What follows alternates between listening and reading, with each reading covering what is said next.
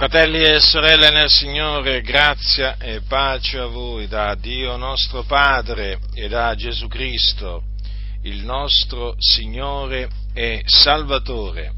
Nella, lettera, nella prima lettera di Paolo all'Epistola ai Santi di Corinto troviamo scritto quanto segue al capitolo 6. Capitolo 6 della prima Epistola di Paolo apostolo e dottore dei gentili per volontà di Dio. Prima epistola dunque di Paolo ai Corinti, capitolo 6. Leggerò alcuni versetti a partire dal versetto 1. Ardisce alcun di voi quando ha una lite con un altro chiamarlo in giudizio dinanzi agli ingiusti anziché dinanzi ai santi? Non sapete voi che i santi giudicheranno il mondo? E se il mondo è giudicato da voi, siete voi indegni di giudicare delle cose minime? Non sapete voi che giudicheremo gli angeli? Quanto più possiamo giudicare delle cose di questa vita? Quando dunque avete da giudicare di cose di questa vita, costituite nei giudici quelli che sono i meno stimati nella Chiesa io dico questo per farvi vergogna, così non vegli tra voi neppure un savio che sia capace di pronunziare un giudizio fra un fratello e l'altro, ma il fratello processa il fratello e lo fa dinanzi agli infedeli. Certo è già in ogni modo un vostro difetto l'avere fra voi dei processi. Perché non patite piuttosto qualche torto? Perché non patite piuttosto qualche danno? Invece siete voi che fate torto e danno, e ciò a dei fratelli. Non sapete voi che gli ingiusti non erederanno il regno di Dio? Non vi illudete, né i fornicatori, né gli idolatri, né gli adulteri, né gli effeminati, né i sodomiti, né i ladri, né gli avari, né gli ubriachi, né gli oltraggiatori, né i rapaci erederanno il regno di Dio. E tali eravate alcuni. Ma siete stati lavati, ma siete stati santificati, ma siete stati giustificati nel nome del Signore Gesù Cristo e mediante lo Spirito dell'Iddio nostro. Dunque l'Apostolo Paolo era venuto a sapere che in seno alla chiesa di Corinto che lui aveva fondato per la grazia di Dio, vi ricordo che era lui, lui li aveva generati in Cristo Gesù mediante, eh, mediante l'Evangelo. Hm? Sono io che vi ho generati in Cristo Gesù mediante l'Evangelo, dice sempre in questa, in questa epistola. Lui quindi aveva messo come savio architetto, aveva, messo, aveva posto il fondamento e poi altri vi avevano edificato sopra. Ora, avendo saputo che in seno alla chiesa di Corinto c'era qualcuno eh, che portava altri fratelli in giudizio dinanzi agli ingiusti anziché dinanzi ai santi. E Paolo condannò questo comportamento, in quanto è un comportamento indegno eh, di chi appunto segue eh, Gesù Cristo, è un comportamento indegno, riprovevole. Notate che l'Apostolo Paolo chiama ehm, gli increduli, eh, li chiama ingiusti. Eh? Infatti dice, ardisce alcun di voi quando ha una lite con un altro chiamarlo in giudizio dinanzi agli ingiusti anziché dinanzi ai santi? Ora, perché ho voluto sottolineare questo? perché l'Apostolo Paolo aveva ben chiaro davanti a sé la distinzione che c'è tra gli ingiusti e i santi. Quello che purtroppo ancora molti non hanno, non hanno chiaro. Cioè, c'è una differenza abissale tra gli ingiusti e i santi. Allora, se Paolo eh, fa questa differenza, vuol dire che esiste. Allora, adesso diciamo per spiegarvi la cosa nella maniera più eh, semplice possibile, se Paolo dice dinanzi agli ingiusti anziché dinanzi ai santi, che cosa significa? Significa che gli ingiusti non sono santi. Significa anche che i santi non sono gli ingiusti sono costretto a parlarvi in questa maniera per farvi comprendere, fratelli nel Signore, perché qui oggi molti leggono, eh? leggono ma non spiegano niente, altri leggono ma non capiscono. Quindi c'è bisogno anche di dare queste spiegazioni elementari, naturalmente, per fare comprendere quello che ancora molti non hanno capito, cioè che c'è una differenza tra i santi e gli ingiusti. Allora, chi sono gli ingiusti? Sono gli infedeli. Sì, proprio così.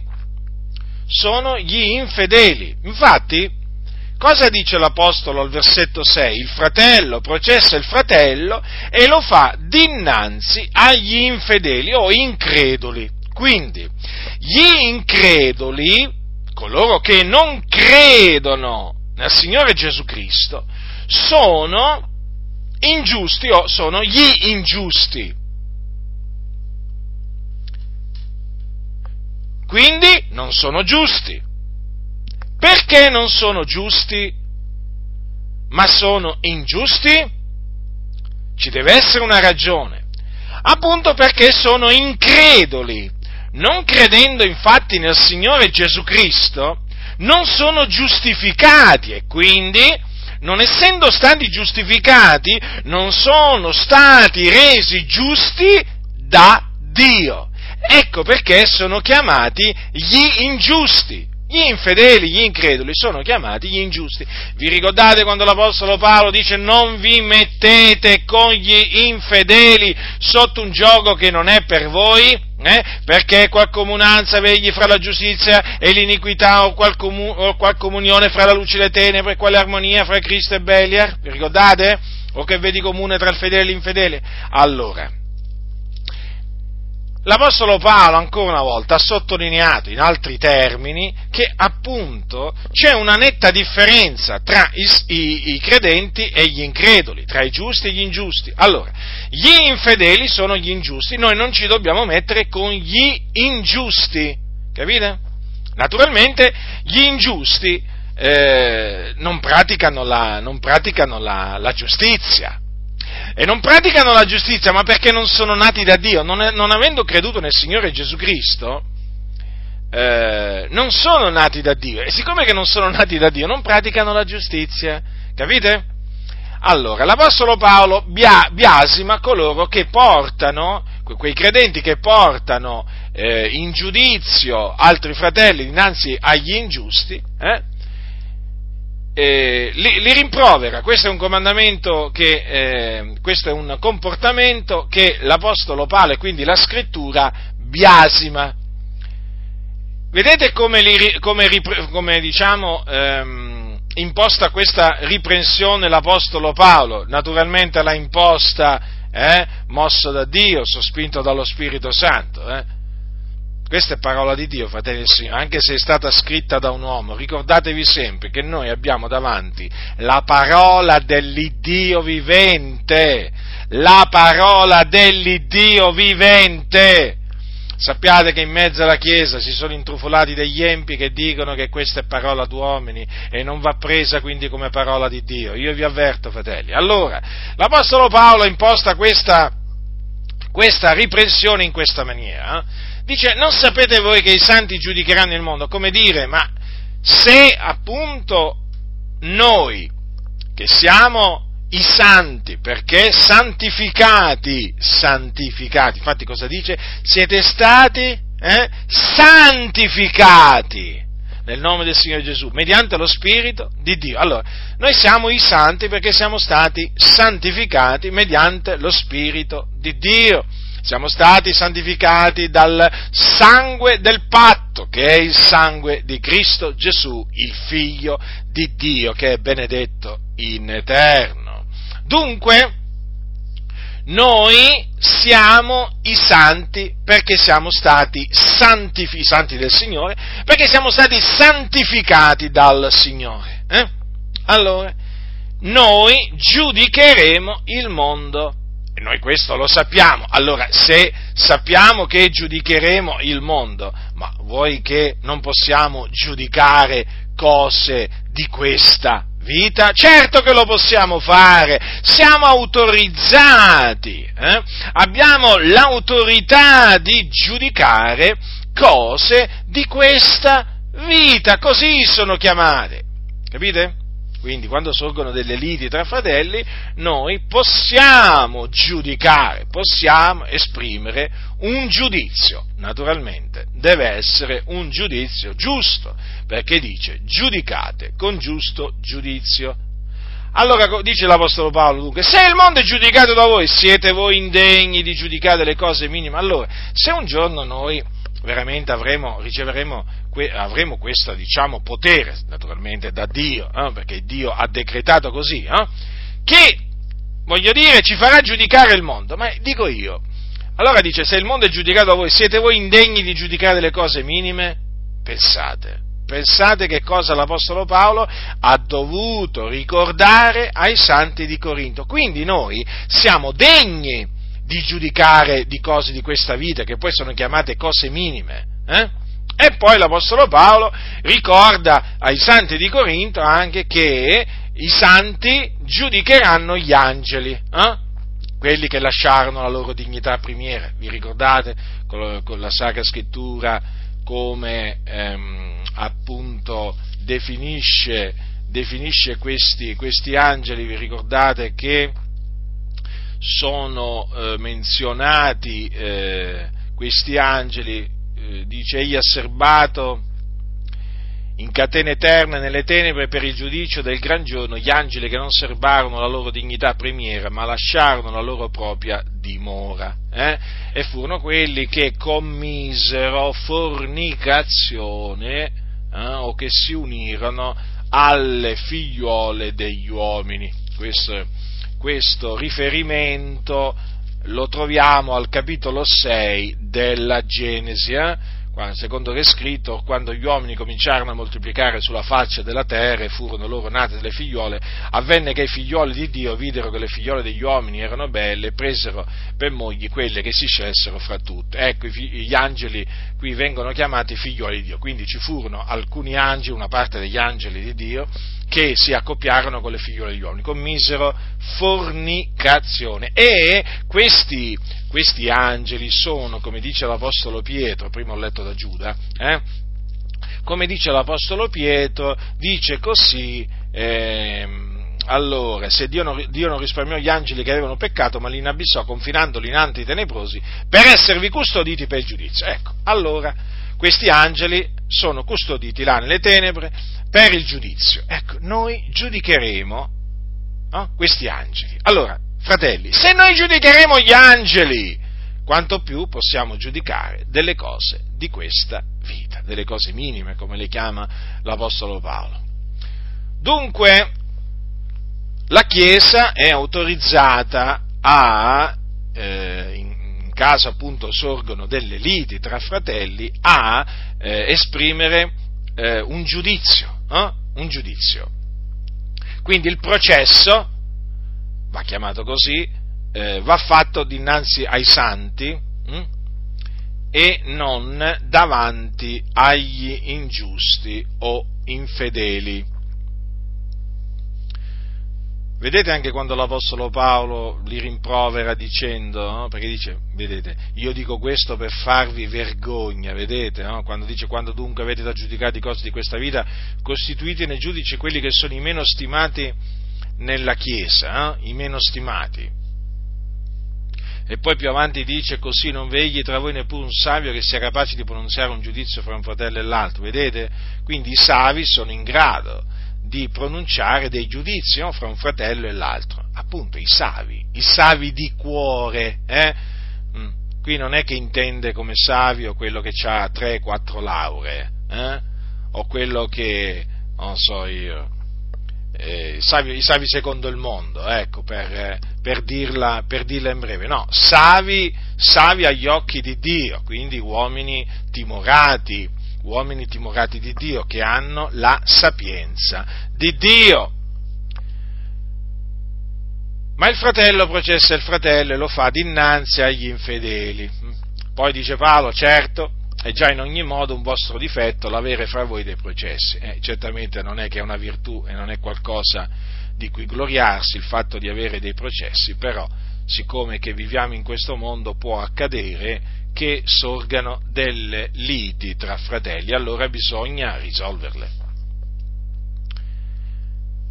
Perché non patite piuttosto qualche torto? Perché non patite piuttosto qualche danno? Invece siete voi che fate torto e danno e ciò dei fratelli. Ecco, quindi veniamo allora adesso alla riprensione che l'Apostolo Paolo rivolge a coloro che portano in giudizio i santi dinanzi agli ingiusti. Mm?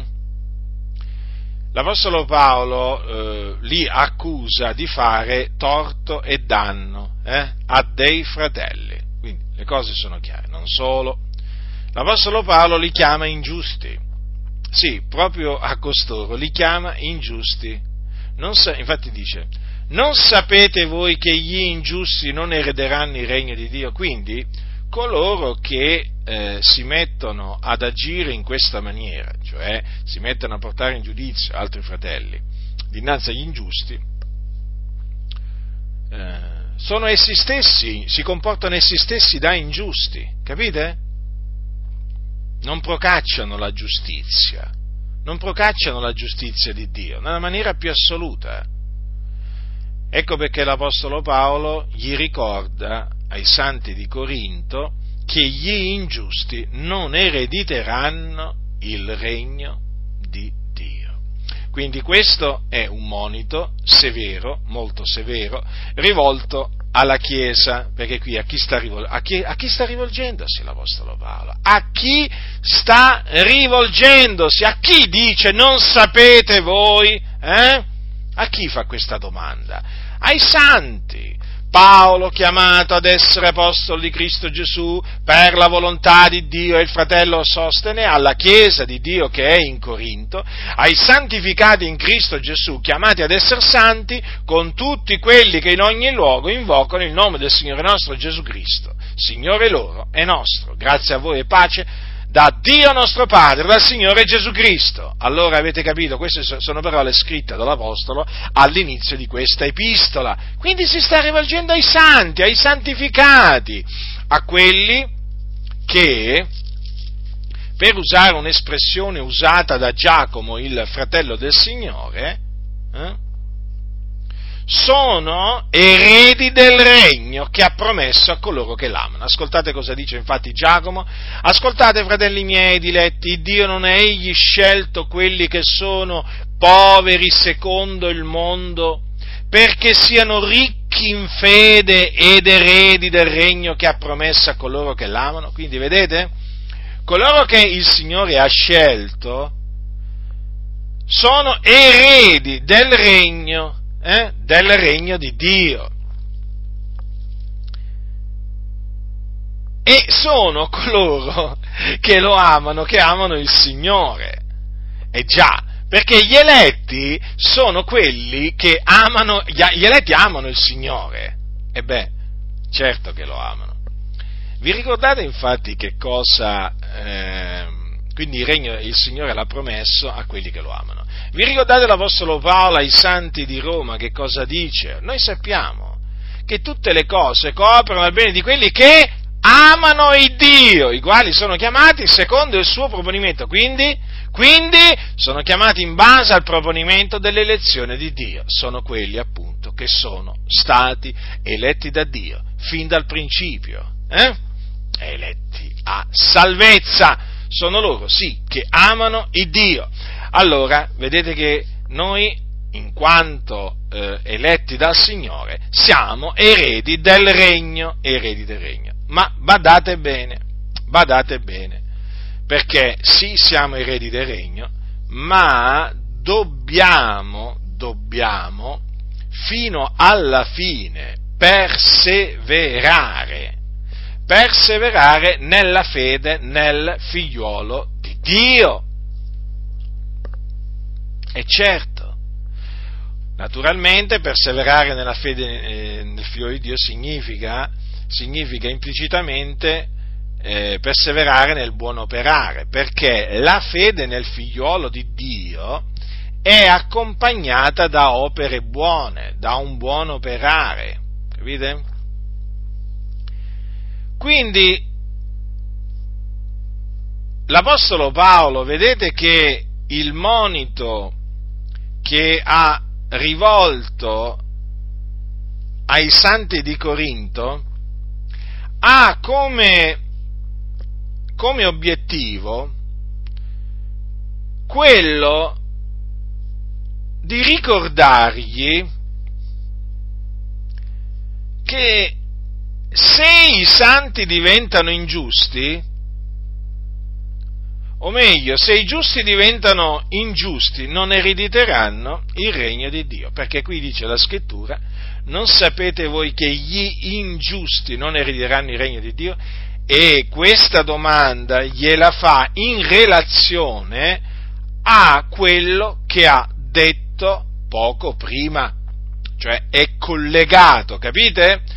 È collegata, questa domanda è strettamente collegata a tutto il discorso che l'Apostolo Paolo ha fatto poco prima, come quando per esempio gli dice non sapete voi che i santi giudicheranno il mondo? Perché gli fa questa domanda? Eh? Perché? Gliela fa in base a quello che ha detto poco prima. Ardisce alcun di voi quando ha una lite con un altro chiamarli in giudizio dinanzi agli ingiusti anziché dinanzi ai santi? Quindi vedete? L'Apostolo Paolo non è che fa una domanda del genere eh, senza eh, collegarla al ragionamento precedente. Voi, voi, leggete nelle epistole di Paolo diverse volte, no? Quando l'Apostolo Paolo dice non sapete voi, non sapete voi, non sapete voi, eh? E se voi leggete il contesto vi renderete conto che quella domanda la fa in base a quello che ha detto poco prima. Vi faccio un altro esempio. L'Apostolo Paolo, sempre in questo capitolo 6 di Primo Corinzi, dice così, ogni cosa mi è lecita, ma non ogni cosa è utile, ogni cosa mi è lecita, ma io non mi lascerò dominare da cosa alcuna, le vivande sono per il ventre, e il ventre per le vivande, ma il Dio distruggerà e questo e quello, il corpo però non è per la fornicazione, ma è per il Signore, il Signore per il corpo. E Dio, come ha risuscitato il Signore, così risusciterà anche noi mediante la sua potenza.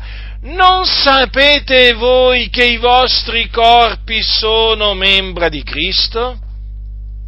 Quindi, perché l'Apostolo Paolo fa questa domanda? Perché poco prima, eh, ha detto ai santi che il nostro corpo non è per la fornicazione, ma è per il Signore. Quindi noi dobbiamo evitare, schivare, fuggire la fornicazione. Perché? Perché i nostri corpi sono membra di Cristo. Allora dice Paolo, torro io dunque le membra di Cristo per farne membra di una meretrice? Così non sia. Capite? E poi fa un'altra domanda, non sapete voi. Allora vi ho, vi ho, vi ho spiegato questo appunto per, eh, per, affinché voi quando leggete queste domande che l'Apostolo Paolo fa, eh, comprendiate che fa quella domanda perché poco prima ha detto qualche cosa. Capite? Quando dice, per esempio, il vostro vantarvi non è buono. Non sapete voi che un po' di lievito fa lievitare tutta la pasta? Allora, cosa significa? Che il vantarsi eh, non è una cosa buona. No, agli occhi di Dio non è una cosa buona. E questo vantarsi porta a, eh, diciamo, a, comportamenti, a comportamenti iniqui, sbagliati, un po' dice Paolo, non sapete voi che un po' di lievito fa lievitare tutta la pasta? Vedete, vantarsi, no? Qualcuno potrebbe dire, vabbè, ma cosa vuoi che sia? Eh? No, no, è un po' di lievito vantarsi. Non sapete voi che un po' di lievito fa lievitare tutta la pasta? Mm? Vi ricordate? Vi ricordate Giacomo, il fratello del Signore, come ammonisce, come ammonisce i santi perché si vantavano? Ascoltate, ascoltate.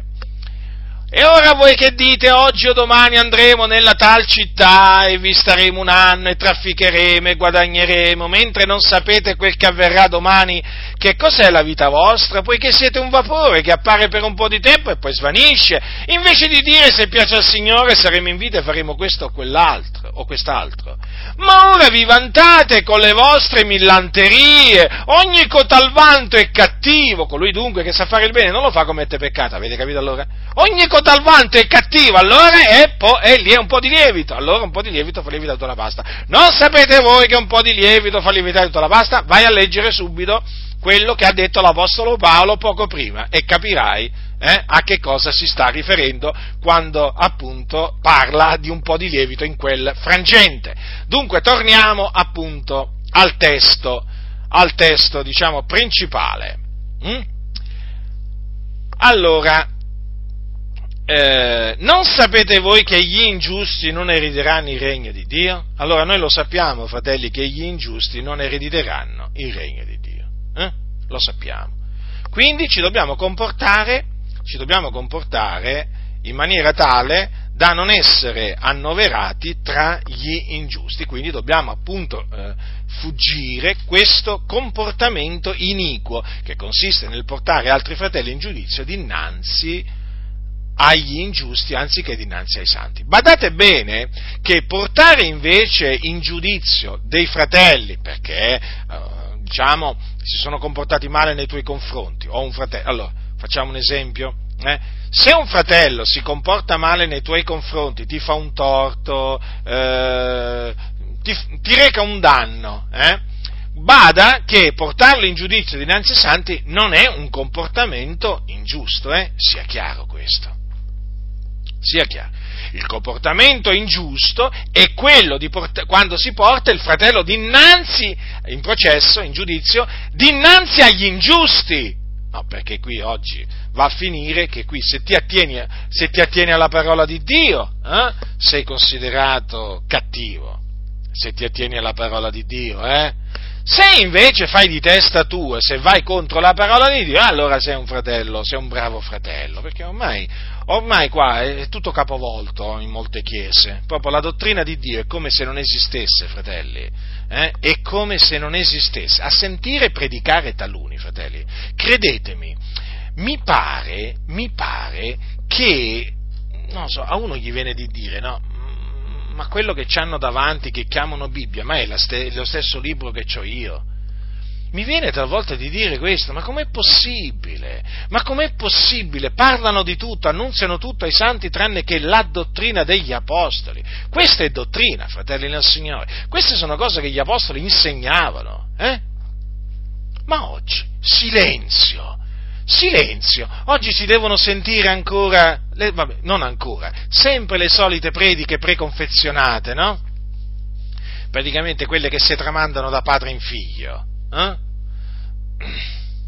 I quattro lebrosi, i dieci lebrosi, Zaccheo, Bartimeo. Allora, lo ripeto per l'ennesima volta, io non ho niente in contrario a che si predichi, eh, traendo spunto da, dai quattro lebrosi ai dieci lebrosi, dal, da Davide e Goliath, non ho niente in contrario, sempre che naturalmente la spiegazione sia corretta in accordo con la parola di Dio, non ho niente in contrario, però attenzione, attenzione a non diventare come quelli, eh, come quelli che proprio la dottrina degli apostoli l'hanno rigettata e si, so, e, e si sono messi a fare queste prediche no, di intrattenimento.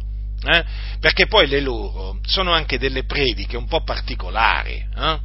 Sono delle prediche un po' particolari perché quantunque usano dei soggetti biblici eh, o delle storie bibliche, alla fine fanno delle, eh, delle prediche che non sono corrette Capito? Da, perché questo? Perché siccome che inse- hanno rigettato la dottrina degli apostoli, praticamente quelle predicazioni non possono essere predicazioni corrette al 100%.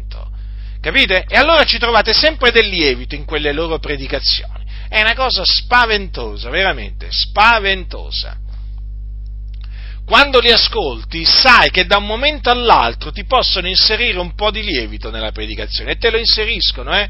Guardate, il veleno te lo inseriscono sempre questi che hanno rigettato la dottrina degli apostoli. Anche se ti parlano di Davide e Golia, anche se ti parlano della divisione Mar Rossa, la moltiplicazione dei pani, qualche, qual, qual, qualche cosa di lievito, un po' di lievito te lo mettono sempre dentro, ma d'altronde è così, eh? Eh, non è che si può pensare di, di, farla franca. Quando uno rigetta la dottrina degli apostoli, poi chiaramente eh, fa, spazio, fa, spazio, a menzogne di ogni genere che poi va a inserire una volta in quella predica, una volta in quell'altra predica.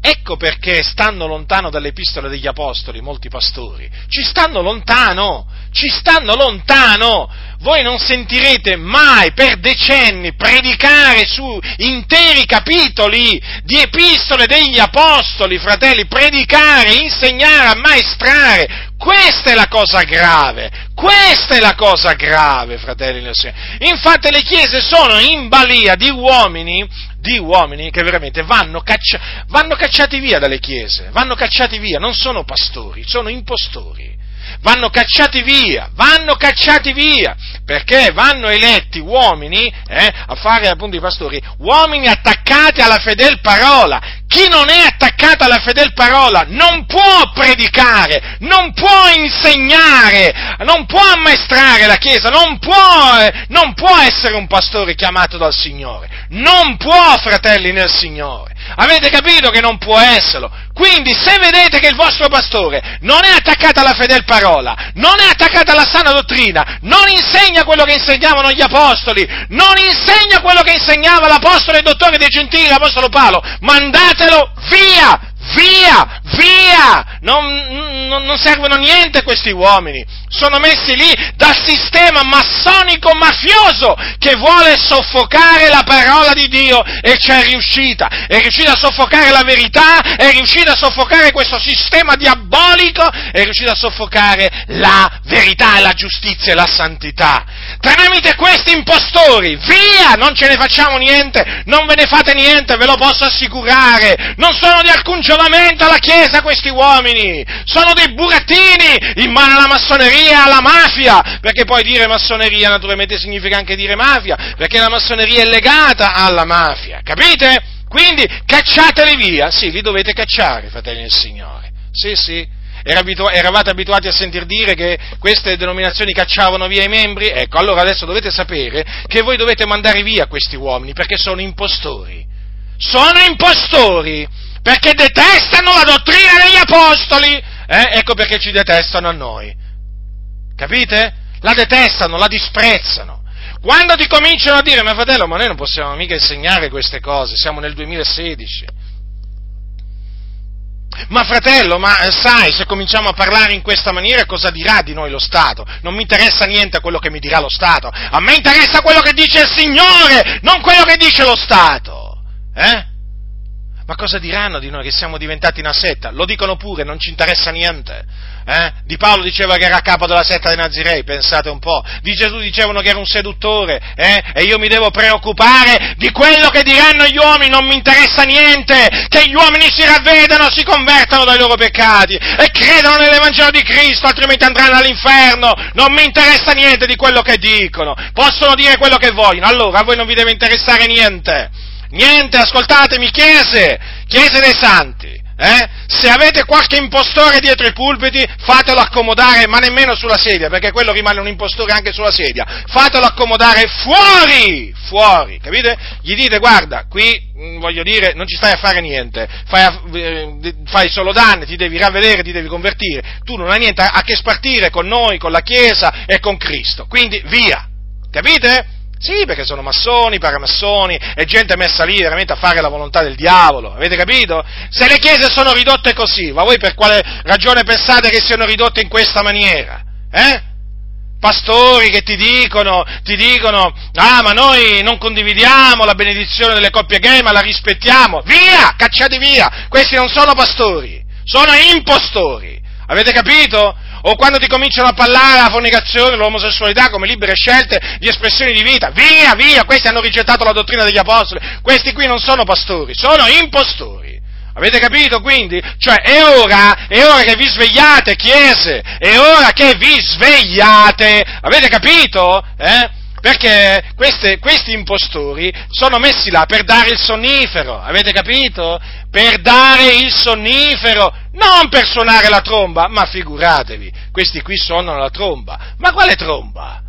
Quale tromba? L'unica cosa che sono capaci a fare è offendere noi, offendere Dio, offendere la parola di Dio. Le uniche cose che sono capaci di fare, ma sono impostori. Via, via, fratelli. Via. Ascoltate, è così, ve ne troverete bene così tornerete alla parola di Dio, dalla quale vi hanno allontanato. Allora questi qua non, non, non li sentirete mai insegnare determinate cose, perché? Perché hanno rigettato la dottrina degli apostoli. Capite? Queste non sono mica le dottrine di Butindaro, nel senso, mica, mica procedono da me, eh? No, no, assolutamente, queste sono dottrine, insegnamenti che procedono da Dio e che io, Butindaro Giacinto, trasmetto per ordine di Dio alle chiese. Tutto qua. Io faccio quello che il Signore mi ha ordinato di fare, capite? Sono stato chiamato da Dio a questo. Quindi so bene cosa significa, siccome che so cosa significa essere stati chiamati da Dio a predicare e insegnare, eh, so discernere chi non è chiamato da Dio a predicare e insegnare. Eh? Ma non è, che, non è, che, riesco a discernerlo perché non ha la mia stessa voce o non ha, mia, la, non ha la mia stessa capacità. No, no, no, no, no. Cercate di non fraintendermi. Eh?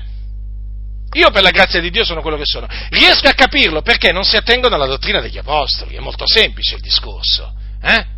Poi possono avere un, sicuramente hanno un tono della voce diverso, avranno magari anche un modo di porsi diverso, d'altronde ciascuno ha un carattere diverso, siamo diversi, no? l'un dall'altro in tante cose, ma qui la questione sapete qual è? Che questi proprio hanno rigettato la dottrina degli apostoli. Avete capito? Cioè, chi è stato chiamato da Dio a predicare e insegnare, predica l'Evangelo di Cristo, eh, come lo predicavano gli Apostoli. Esattamente così. E poi, se deve insegnare, eh, insegna quello che insegnavano gli Apostoli. Se non, se, se non, è stato chiamato da Dio, non può predicare l'Evangelo di Cristo, non può insegnare la dottrina di Dio, che poi è anche la dottrina di Cristo. Avete capito? Io torno su questo, fratelli nel Signore, eh, affinché voi che mi ascoltiate, eh, in qualsiasi comunità facciate parte, eh? Potete anche far parte chiesa, della Chiesa dei Fratelli, una Chiesa metodista, una Chiesa valdese, cioè affinché sappiate come stanno le cose, capito? Vi hanno, diciamo, ormai per anni no, somministrato il sonnifero che la massoneria gli ha detto di somministrarvi, voi siete caduti in profondo sonno, adesso il Signore vi ha svegliati, beh, è ora veramente che vi facciate sentire. Eh?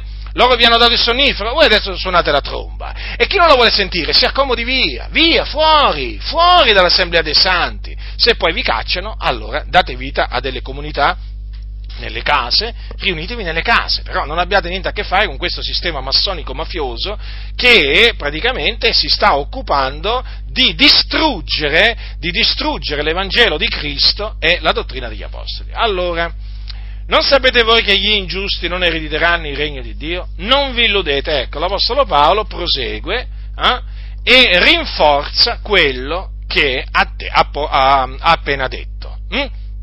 Notate, prima gli ricorda che gli ingiusti non erediteranno il regno di Dio e poi li esorta a non illudersi. Ecco, perché esiste anche l'illusione. Eh? Sapete che esiste l'illusione perché esiste chi si illude. Hm? Illudersi significa ingannarsi, mettersi a credere una cosa che non esiste, mettersi a credere una cosa che è una, eh, una menzogna. Facciamo un esempio. Ci sono quelli che credono che Dio non esiste. Beh, si illudono. Eh? Che hanno creduto una, una menzogna. Eh? Lo stolto ha detto nel suo cuore, Dio non c'è. Ci sono quelli, per esempio, che credono che l'inferno non esiste, cioè loro dicono no, dopo morto l'uomo, eh, non è che ha un'anima, eh, per cui il peccatore non è che va in un luogo di tormento chiamato Hades dove c'è un vero fuoco. Ecco, chi parla così è un illuso, si illude, capito? Eh, perché? Perché ha creduto una menzogna. Hm? Ma qui io potrei fare una lista di illusi, di persone che si sono illuse, veramente molto lunga, molto lunga. Allora, l'Apostolo Paolo ci tiene eh, eh, a che i santi non si illudano. Guardate, questo, fratelli del Signore, è una cosa fondamentale ed è proprio eh, il sentimento che ha chi è stato chiamato da Dio a predicare e insegnare. Cioè, un servo di Dio ha eh, eh, una, um, un continuo, si sente continuamente costretto ad avvertire i santi affinché non si illudano. Eh, così, eh? non vi illudete. Peraltro l'Apostolo Paolo, vi ricordate che anche ai Galati, anche ai Galati usa un'espressione simile?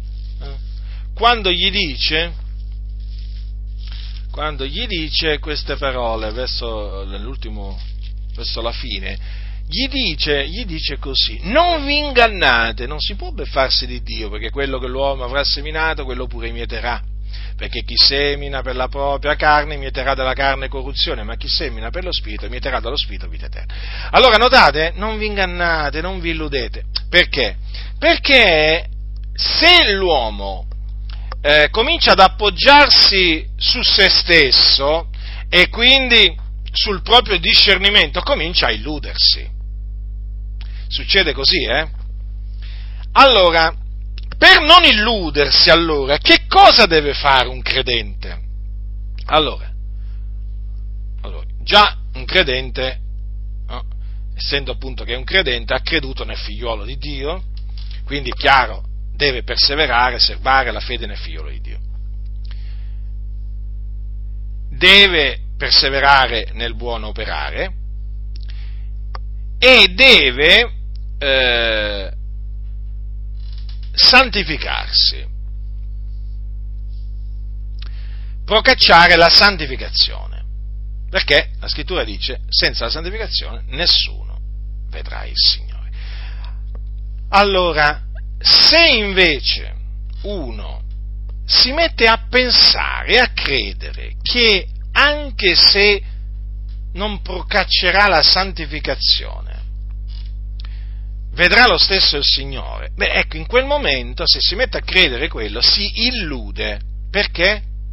Lo dice Paolo. Né i fornicatori, né gli idolatri, né gli adulteri, né gli effeminati, né i sodomiti, né i ladri, né gli avari, né gli ubriachi, né gli oltraggiatori, né i rapaci erederanno il regno di Dio. Allora, vedete, il servo di Dio si premura ad avvertire i santi. Eh? Sì, dicendogli badate a voi stessi, non vi illudete, non vi illudete. Quindi non vi mettete a credere quello che non è, qualcosa che non è la parola di Dio. Non vi mettete a credere alle favole, perché è chiaro che se vi mettete a fare questo, no, eh, o a discorsi di persuasivi di sapienza umana o a discorsi filosofici, se vi mettete a fare questo vi illuderete e quindi, eh, e quindi cadrete nell'errore. Capite? Allora, non vi illudete. E qui l'Apostolo Paolo fa una lista, una lista di persone che non erediteranno il regno di Dio. Vi ricordo che questa epistola Paolo l'ha scritta a dei santi, eh? Eredi del regno, erano eredi del regno. Mm. E cosa gli ha detto? Che costoro non erediteranno il regno di Dio. Perché, vedete, i santi di Corinto sapevano che erano eredi del regno, Ma l'Apostolo Paolo gli ha detto proprio questo, gli ha detto questo affinché non si illudessero, cioè affinché non pensassero che anche i fornicatori, i idolati e così via, avrebbero ereditato lo stesso regno di Dio, capite?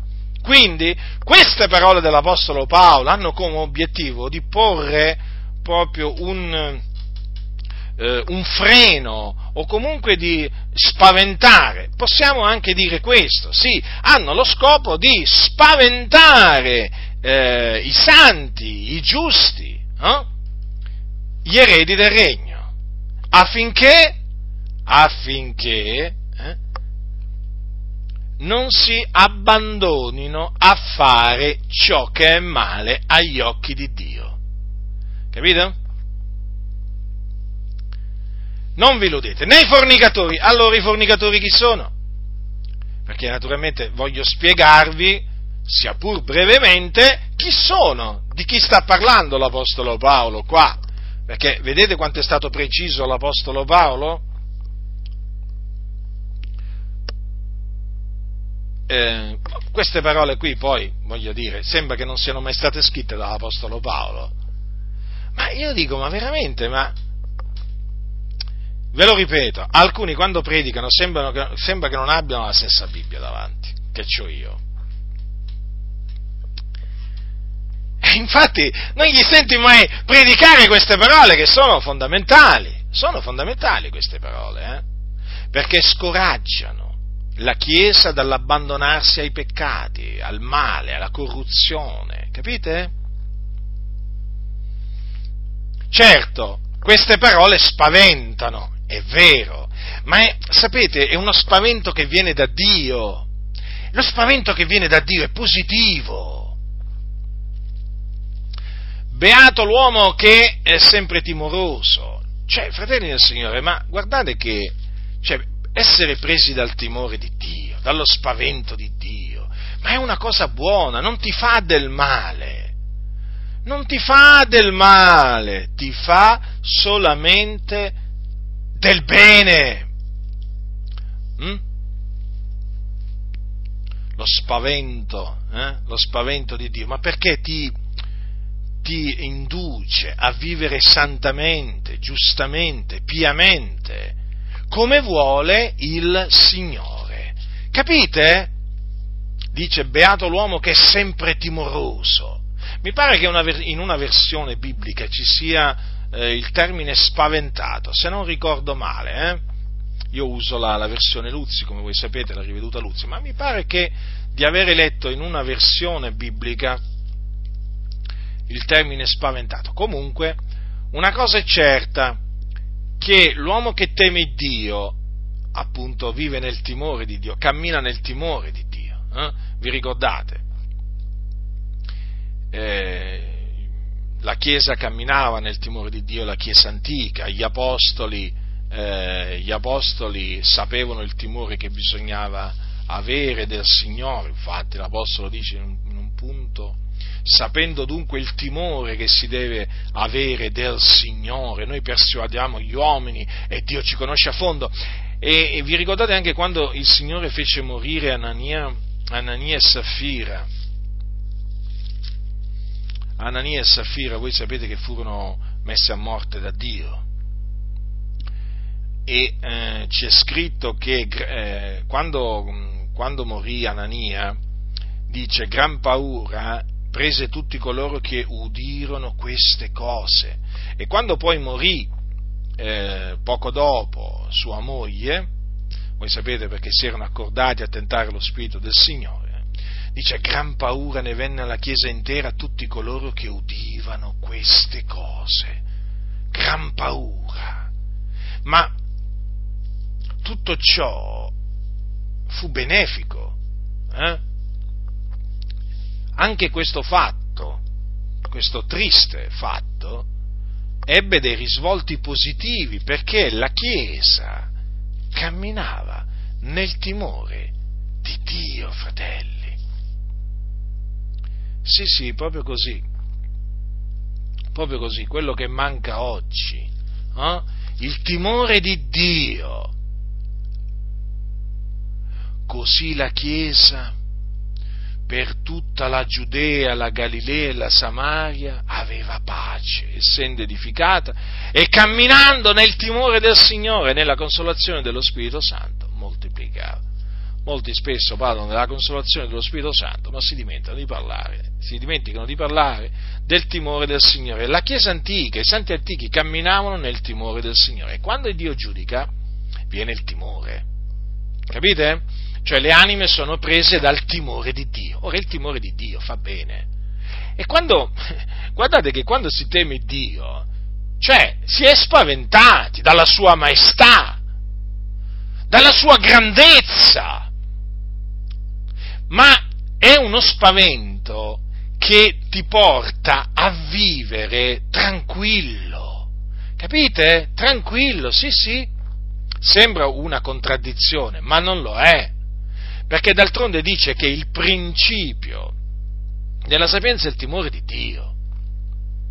Gran paura ne venne alla Chiesa intera a tutti coloro che udivano queste cose. E quindi erano que- quella paura chiaramente che scaturiva dal fatto di avere sentito che Dio aveva fatto morire Anania e Safira, portava i santi a camminare nel timore di Dio e quindi a piacere a Dio con la loro condotta. Qualcuno dirà o starà già dicendo, ma allora Anania e Safira furono veramente messi a morte da Dio? E sì, e da chi se no? Ma sei sicuro, sicuro, sicuro? Sì, sono sicuro, sicuro, sicuro. Ma eh, Gesù, eh, che è l'immagine di Dio, quando era sulla terra, Giacinto, lo sai, non ha fatto morire nessuno. Perfettamente hai detto una cosa giusta. Però tu devi sapere una cosa, eh? forse la sai, ma te la sei dimenticata. Gesù non è rimasto sulla terra. Sai, Gesù poi è stato crocifisso, poi è stato seppellito, poi è risuscitato, e poi è apparso ai suoi discepoli, e poi è stato assunto in cielo, alla destra del Padre, dove angeli, principati e potenza no? gli sono sottoposti. Sai, Gesù è stato costituito dal Padre giudice dei vivi e dei morti. Lo sai questo? Lo sai che ogni potestà gli è stata data in cielo e in terra? Lo sai che Gesù fece morire, dopo che naturalmente fu assunto in cielo, sai che Gesù fece morire i figli di una donna che si chiama Jezebel, lo legge al capitolo 2 dell'Apocalisse questo. Eh? Perché Gesù, il figlio di Dio, quando apparve a, Giovanni, gli disse che all'angelo della chiesa di Tiatiri doveva scrivere queste cose, metterò a morte i suoi figliuoli. Sì, i figli di Jezebel, era una donna malvagia, che si diceva profetessa e insegnava e seduceva i servitori del Signore affinché commettessero fornicazione e mangiassero cose sacrificate agli idoli. Il Signore le aveva dato tempo per ravvedersi, lei non si era voluta ravvedere, allora il Signore la giudicò e giudicò pure i suoi figlioli, mettendoli a morte. Sì, Gesù, ma Gesù glorificato. Questo non ti è stato mai detto, lo so, ma appunto te l'ho detto. Eh? Proprio questi ultimi, questi ultimi particolari, perché forse tu ti eri fermato diciamo, al fatto che Gesù è stato assunto in cielo, però poi, per una ragione o per l'altra, hm, hai ignorato che Gesù Cristo essendo stato glorificato, essendo stato esaltato alla destra del Padre, adesso ha l'autorità di mettere a morte, capite? Sì, sì, e lo fa, lo fa. Metterò a morte i suoi figlioli, sta parlando Gesù Cristo, qua il figlio di Dio, quello stesso Gesù che su, sulla, quando era sulla terra fu scaffeggiato, oltraggiato, vituperato e messo in croce. Sì, proprio lui solo che ora, eh, solo che ora è in cielo, alla destra del Padre. Quindi ricordati che Anania e Safira furono messi a morte dal Signore, spirarono, eh, caddero ai piedi degli apostoli. Tremendo giudizio di Dio, D'altronde, si erano accordati per eh, tentare lo Spirito di Dio, avevano mentito eh, allo Spirito Santo, avevano ritenuto parte del prezzo del podere che avevano venduto, avevano mentito agli apostoli e il giudizio di Dio si abbatté su di loro. Ma oggi direbbero una piccola bugia, frate. Mm? Una piccola bugia ogni tanto si può dire. Beh, hai visto un po' qua? Avete visto questa piccola bugia cosa gli è costata la Anania e Saffira? Eh? Gli è costata la vita. Sono morti. Alcuni non hanno ancora capito che Dio è santo. Non hanno ancora capito chi è Dio. Dio è un fuoco consumante, o meglio, è anche un fuoco consumante. Dio è amore, ma Dio è anche un vendicatore. Quindi, se è un vendicatore vuol dire che esercita delle vendette, le vendette le esercita contro coloro che fanno il male, quindi che meritano di essere ripagati con, di essere castigati, in altre parole. Capite? Dunque, quelle parole dell'Apostolo Paolo, per tornare sempre a questo testo, non vi illudete, mettono paura, spavento. Sì, però ripeto, è uno spavento veramente salutare. Ah, ci vuole proprio uno spavento di Dio nella Chiesa, ancora oggi, perché lo spavento di Dio è salutare porta la Chiesa a ravvedersi, se si è appunto abbandonata alla mondanità, alla corruzione, a ravvedersi e a tornare a camminare sui sentieri antichi. Eh? Ah, quanto sono salutari gli spaventi di Dio! Sono necessari gli spaventi di Dio! E, Dio spaventa, e naturalmente Dio spaventa quando colpisce con i suoi giudizi. Mm? Vi ricordate che tempo addietro Dio lanciò un fulmine contro il locale di culto di una chiesa dell'Assemblea di Dio in Italia nel napoletano? Eh? Noi, noi, avevamo, io avevo tempo, tempo prima eh, fatto conoscere di una situazione peccaminosa eh, che andava avanti in quella comunità. E dopo non molto tempo, proprio in quella comunità arrivò un fulmine dell'Iddio vivente e vero. Hm? A voi schernitori delle Adi, eh? voi il Signore vi conosce uno per uno. Voi che non credete che Dio manda i fulmini, ma voi pot- continuate, continuate a crederlo, perché tanto non è che Dio smette di mandare i fulmini anche contro i, diciamo, gli avversari che c'ha in mezzo alle Adi, e ne ha tanti di nemici Dio nelle Adi. Cioè, non è che penserete che Dio smetterà di mandare i fulmini contro gli avversari perché voi vi fate due risate, eh? O dite, mm, Magari fate qualche, qualcuna delle vostre battute, no? Sapete, le battute che avete imparato dai vostri pastori corrotti senza timore di Dio. Cioè, non è che potete pensare di farla franca davanti a Dio, cioè nel momento in cui vi, fa, vi fate beffe della parola di Dio. Cioè, voi dovete sapere questo, che Dio continua a mandare i suoi fulmini contro i suoi avversari. Eh? E voi, schernitori presenti nelle Adi, eh? voi siete tra gli avversari di Dio.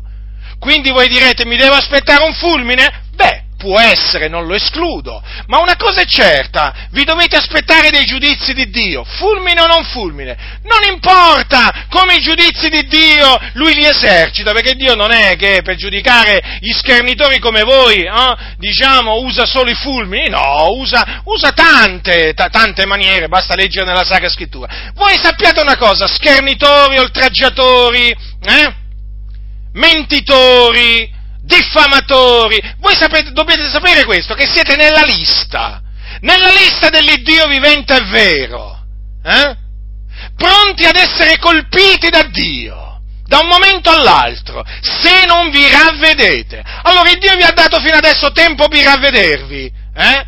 Ricordatevi, lo diede anche a Jezebel, le ho dato tempo per ravvedersi ma ella non vuole ravvedersi, allora, e allora poi il Signore esercita i suoi giudizi. Quindi io vi avverto, è inutile che voi dite, eh?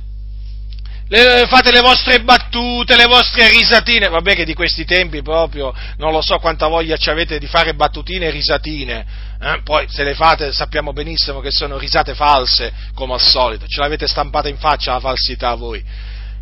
Voi dovete sapere questo, che Dio continua a mandare i fulmini. Allora, tempo addietro vi stavo dicendo, mandò un fulmine contro quel locale di culto eh? procurando un sacco di danni, non colpì nessuno lì il Signore, eh? perché non era la sua volontà di, eh, diciamo, di, ferire o di mettere a morte qualcuno con, de, con un fulmine in quella circostanza. Eh?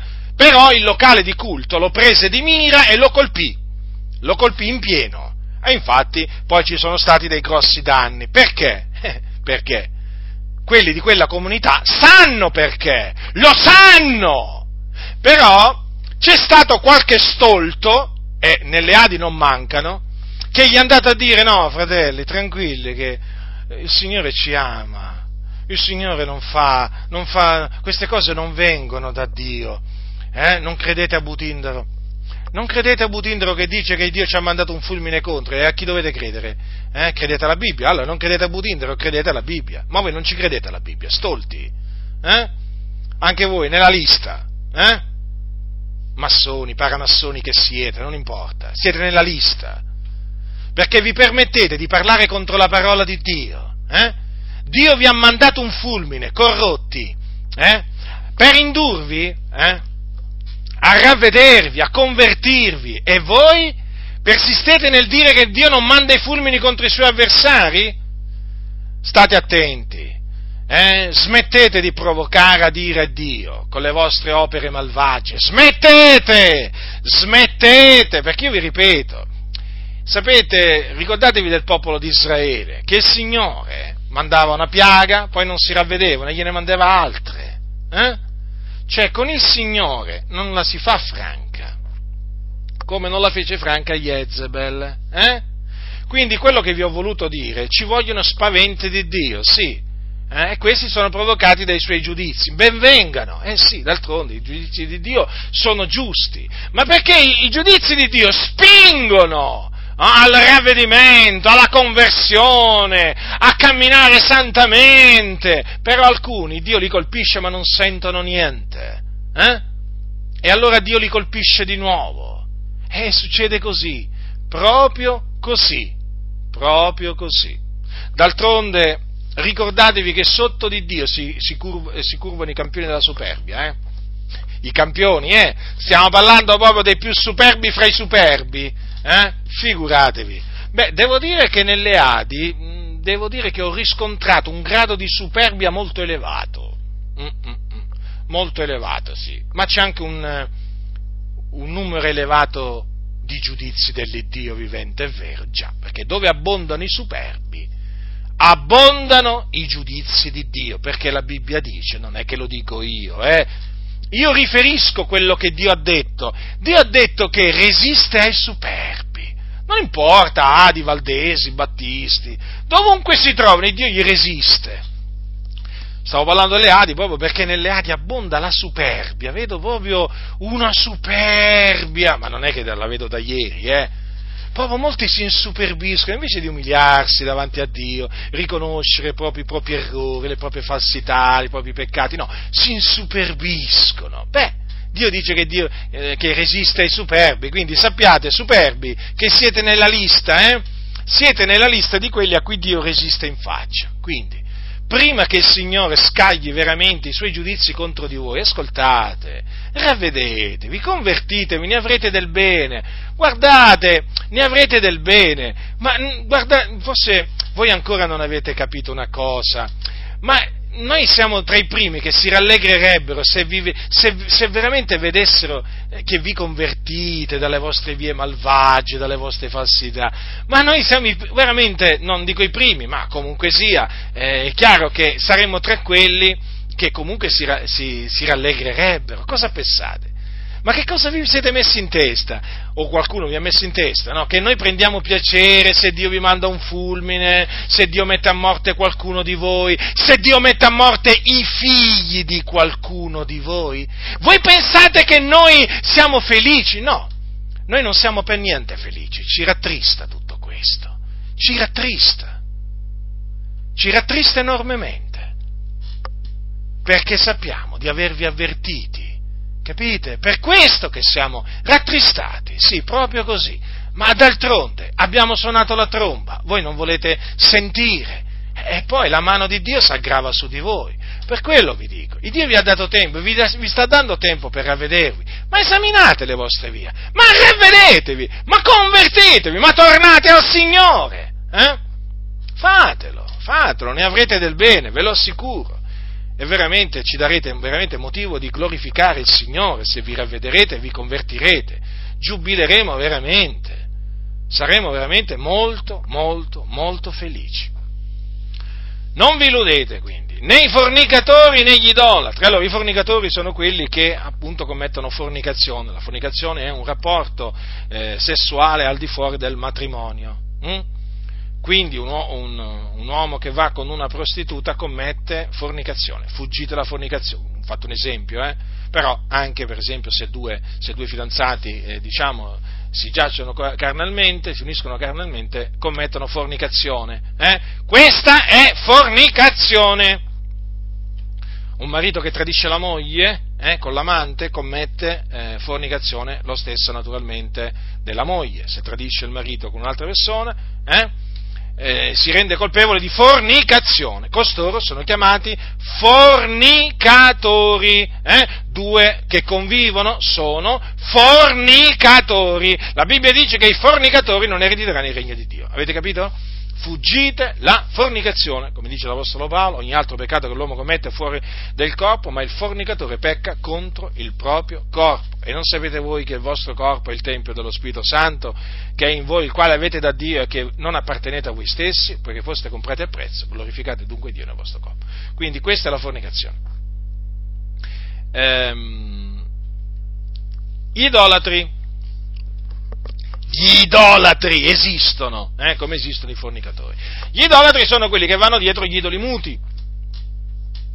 Allora, eh, innanzitutto eh, che vanno dietro le statue, immagini cosiddette sacre, eh, che poi queste statue, immagini, voglio dire, rappresentano Buddha, o rappresentano Shiva, o Krishna, o, o Maria, o Gesù, o Antonio da Padova, come si chiama quello di Napoli? Eh, Gennaro, come si chiama? San Gennaro? Sì, Gennaro, Gennaro di Napoli, hm? su cui peraltro alcuni hanno avanzato dei dubbi sul, sull'esistenza reale. Vabbè, comunque, ehm, il discorso è questo qua, che eh, tutte queste immagini, state statue, hm? eh, che vengono appunto definite sacre, sono idoli agli occhi di Dio, idoli muti. Eh? Condannati da Dio, eh, perché Dio li vieta, Dio vieta, secondo il comandamento biblico, vieta di farsi immagini e sculture. Vi ricordate cosa c'è scritto infatti? Mm? Ricordiamolo. Va? Questo è un comandamento che ha dato l'Iddio vivente e vero, Yahweh, il Padre del nostro Signore Gesù Cristo, sul monte Sinai. Non ti fare scultura alcuna, né immagine alcuna delle cose che sono lassù nei cieli o qua giù sulla terra, o nelle acque sotto la terra, non ti prostrare dinanzi a tali cose, non servir loro, perché io, l'Eterno, l'Iddio tuo, sono un Dio geloso, che punisco l'iniquità dei padri sui figlioli fino alla terza e alla quarta generazione di quelli che mi odiano e uso benignità fino alla millesima generazione verso quelli che mi amano e osservano i miei comandamenti. Quindi, il Dio ha vietato di farsi sculture immagini alcune, eh? vedete le cose che sono lassù nei cieli, qua giù sulla terra o, o, nelle acque o sotto la terra, Dio ha vietato di prostrarsi davanti a tali cose e di servire loro. Allora noi viviamo in Italia, allora quindi la cosa ci riguarda direttamente. Allora, le statue e le immagini cosiddette sacre eh, della Chiesa Cattolica eh, Romana sono idoli in abominio a Dio.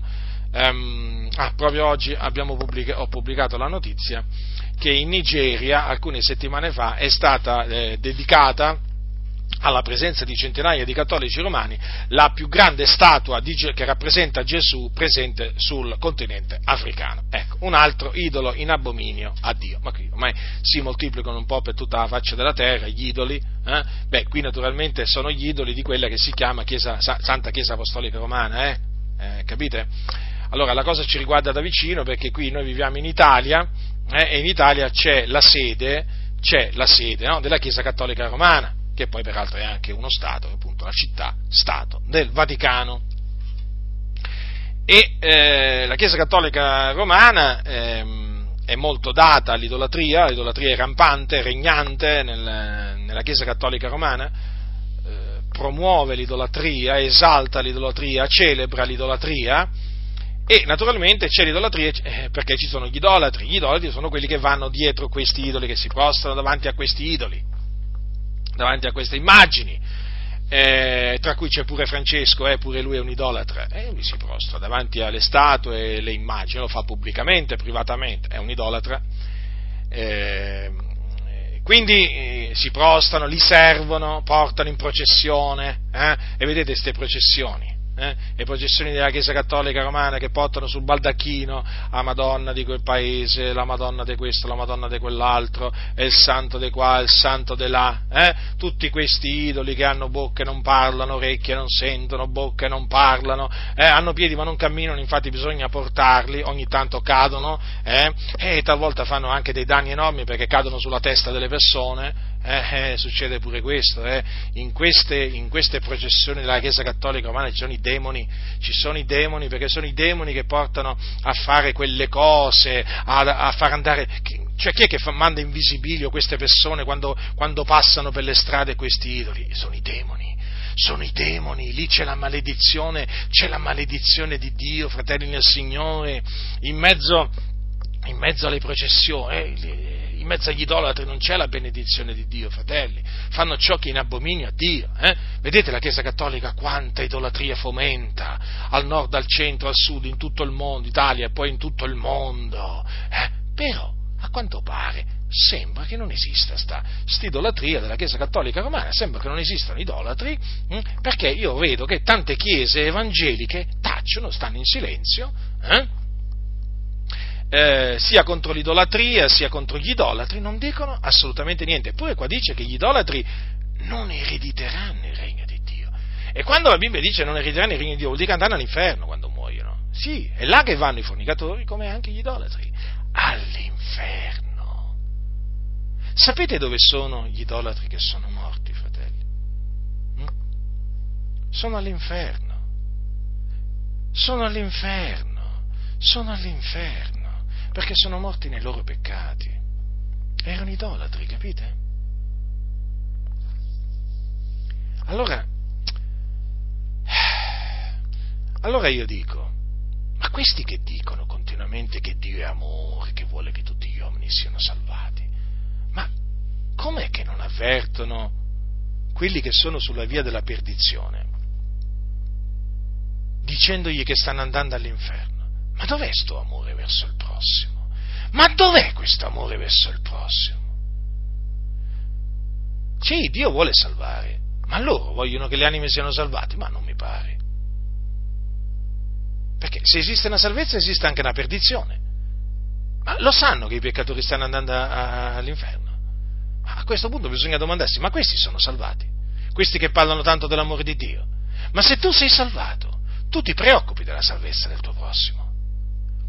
Eh? Tu ti preoccupi del destino del tuo prossimo.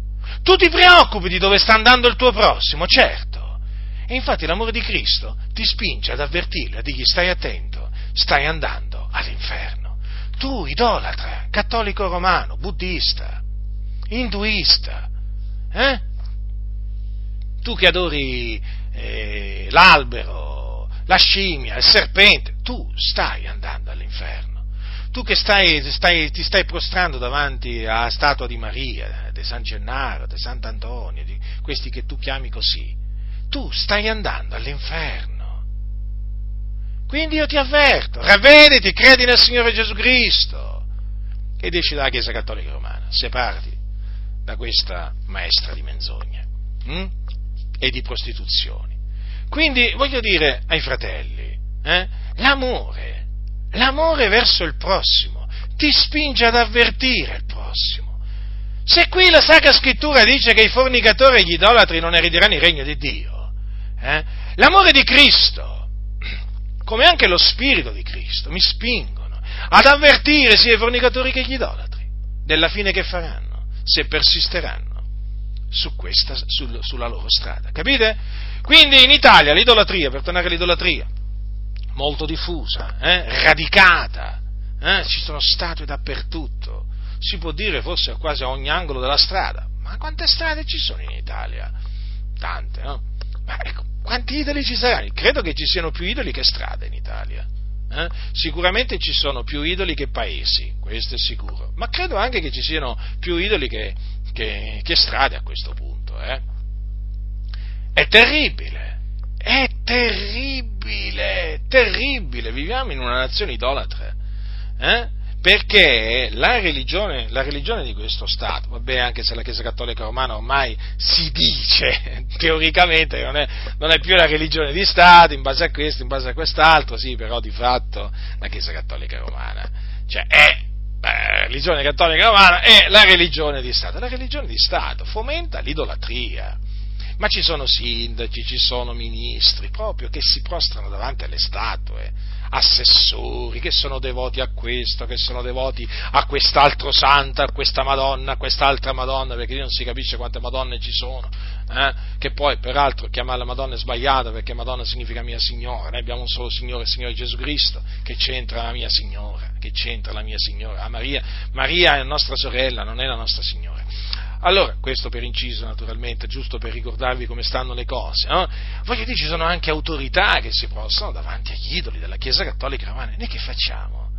Li dobbiamo avvertire, fratelli, dobbiamo avvertire la Chiesa affinché non ricada nell'idolatria. Eh sì, perché vi voglio ricordare che il popolo di Israele cade nell'idolatria, eh?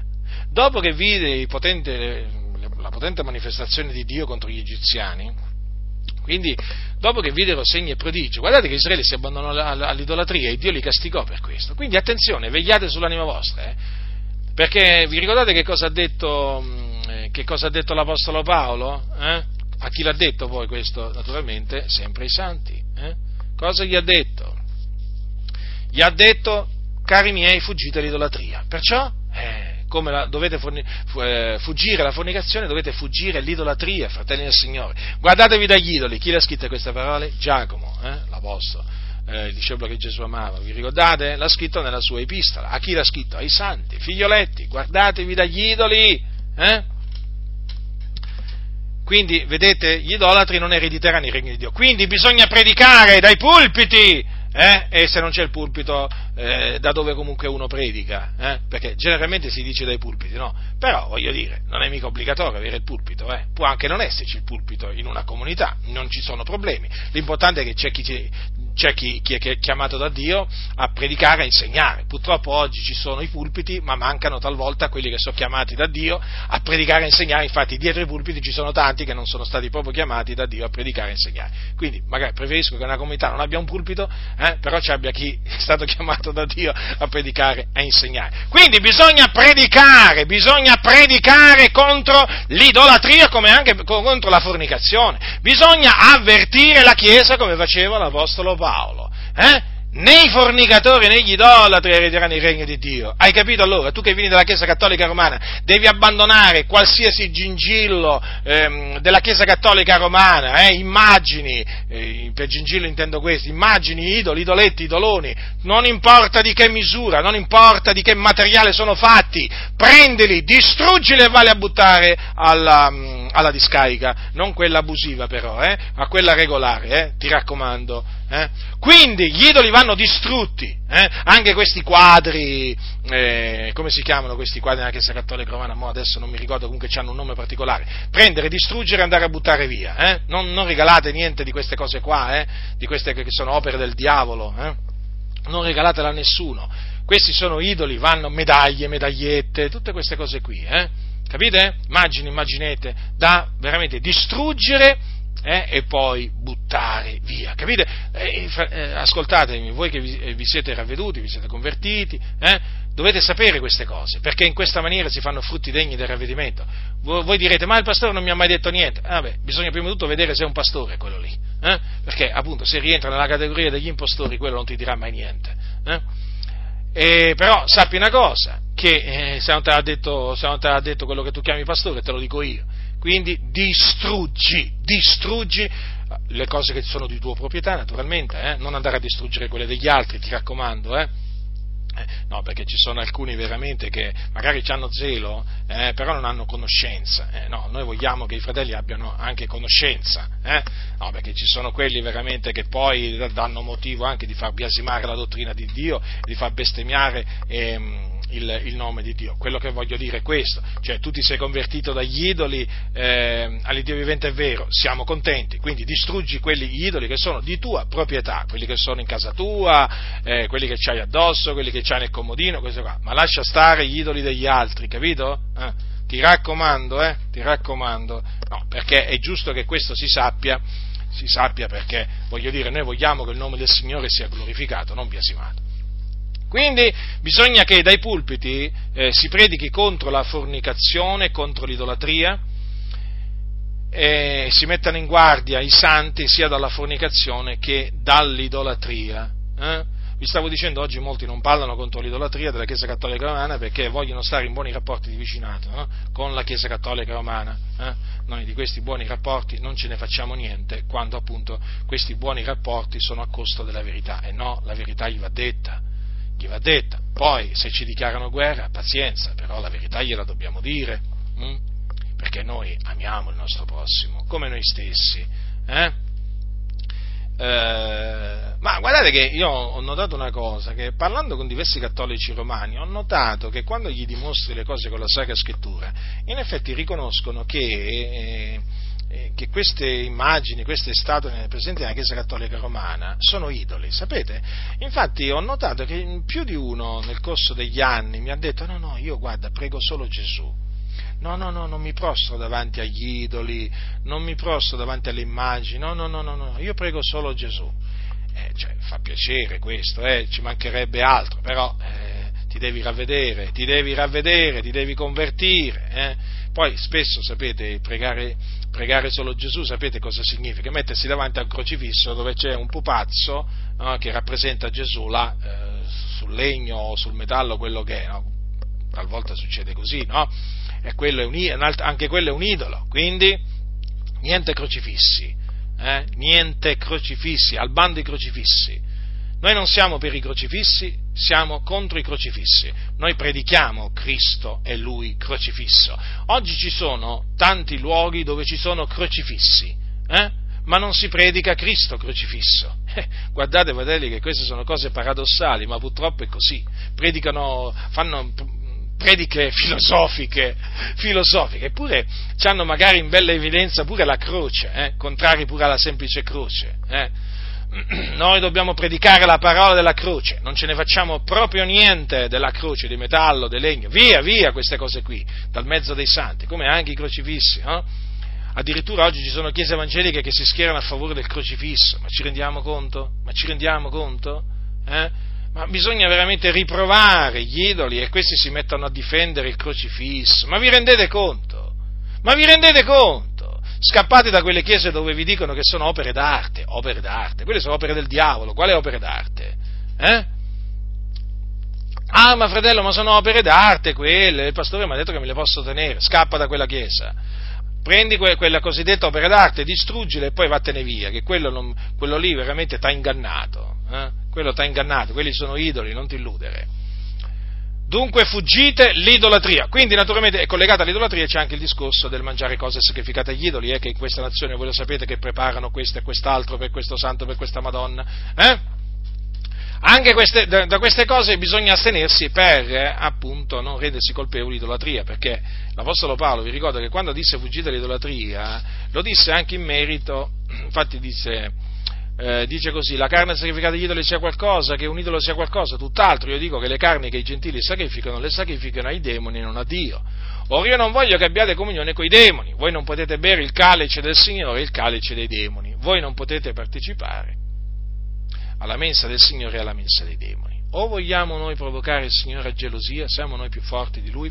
Vi ricordo che gli israeliti, quando provocarono Dio a gelosia e anche ad ira con i loro idoli, furono puniti da Dio. Quindi badate a voi stessi, non associatevi a quelli che mangiano cose sacrificate agli idoli. In altre parole, questi cibi, eh, appunto, fatti proprio per questa Madonna, per quell'altro santo, avete capito? Sono cose sacrificate, dedicate agli idoli, contaminate, capito?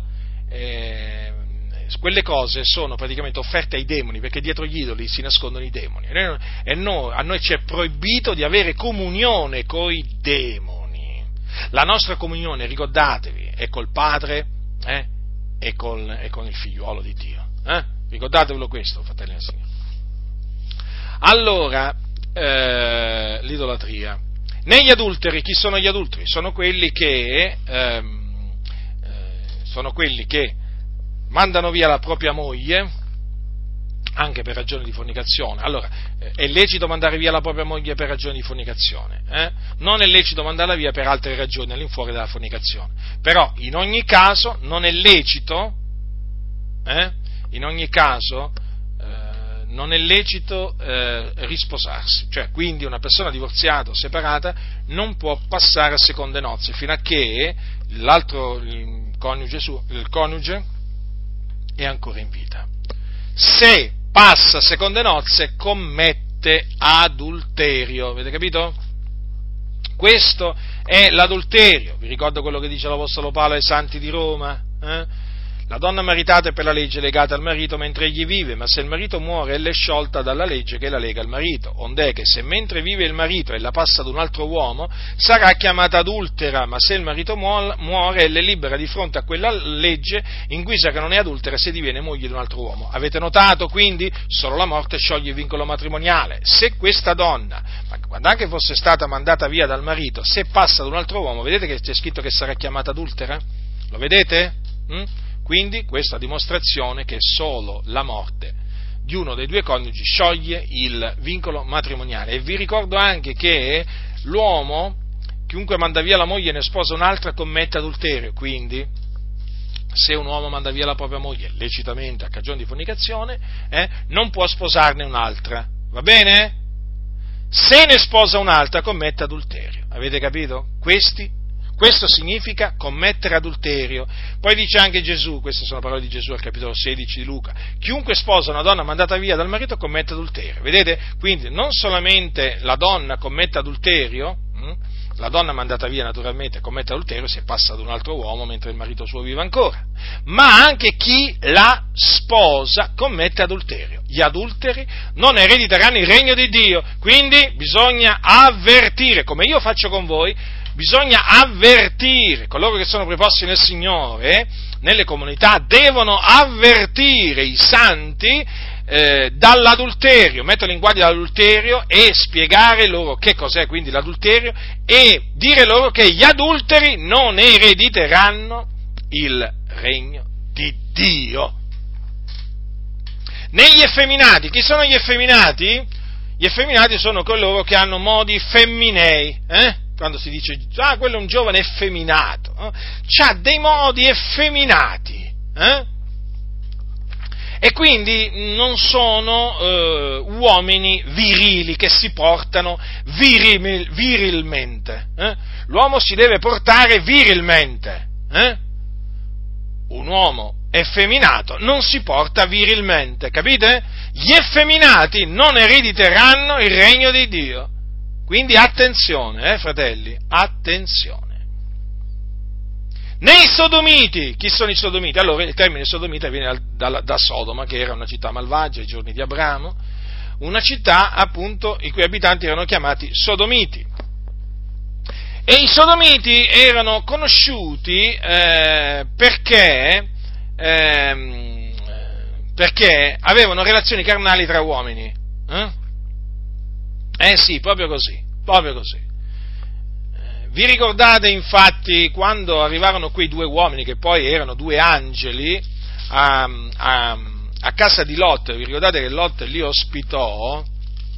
Vi ricordate che cosa, che cosa c'è scritto? Che, allora, lui abitava a Sodoma, Lot, il giusto Lot, eh, ricordatevi che era chiamato il giusto Lot, prima che si fossero coricati gli uomini della città, i sodomiti, circondarono la casa, giovani e vecchi, la popolazione intera venuta da ogni lato e chiamarono Lot e gli dissero dove sono quegli uomini che sono venuti da te stanotte? Menaceli fuori affinché noi li conosciamo. Eh? Avete capito cosa volevano fare quelli? Mm? Mm? Giovani e vecchi, oh, erano proprio malvagi, eh? Giovani e vecchi, sodomiti. Cosa volevano fare? Come li chiama? Sodomiti. Cosa volevano fare? Volevano giacersi carnalmente, facendo quindi violenza a quegli uomini che erano appunto degli angeli di Dio, peraltro, certamente avevano sembianze umane. Menaceli fuori finché non li conosciamo. Ecco dunque i sodomiti. Omosessuali oggi sono chiamati, o gay. Eh? Che poi il termine gay significa felice, però in effetti non gli si addice sia un termine che viene usato così, no? Perché gay significa felice. Ma che felici? Sono infelici loro. Sono infelici perché sono peccatori. Hm? Al pari dei fornicatori, degli idolatri, dei ladri, degli avari, ubriachi e così via. Noi non è che, facciamo, non è che discriminiamo, attenzione, gli omosessuali. Eh? Gli omosessuali sono tra i peccatori che non erediteranno il regno di Dio. È molto semplice il discorso. Allora, eh, gli omosessuali fanno ciò che è in abominio a Dio, perché voi sapete che la legge di Dio, che è la legge santa, dice, eh, dice così, non avrai con un uomo relazioni carnali come si hanno con una donna, è cosa abominevole. Eh? Vi ricordo che secondo la legge di Mosè erano degni di morte eh? gli, om- gli, omosessuali, i sodomiti. E eh, questo la condanna dell'omosessualità non è che esiste solamente nell'Antico Testamento, eh, precisamente nella legge, ma anche nel Nuovo. Eh? Già con questo passo naturalmente l'omosessualità viene condannata. Eh, con questo passo ai Corinzi, però vi ricordo quello che c'è scritto ai Romani, Perciò il Dio li ha abbandonati a passioni infami, poiché le loro femmine hanno mutato l'uso naturale in quello che è contro natura, e similmente anche i maschi, lasciando l'uso naturale della donna, si sono infiammati nella loro libidine gli uni per gli altri, commettendo uomini con uomini cose turpi, e ricevendo in loro stessi la condegna mercede del proprio traviamento.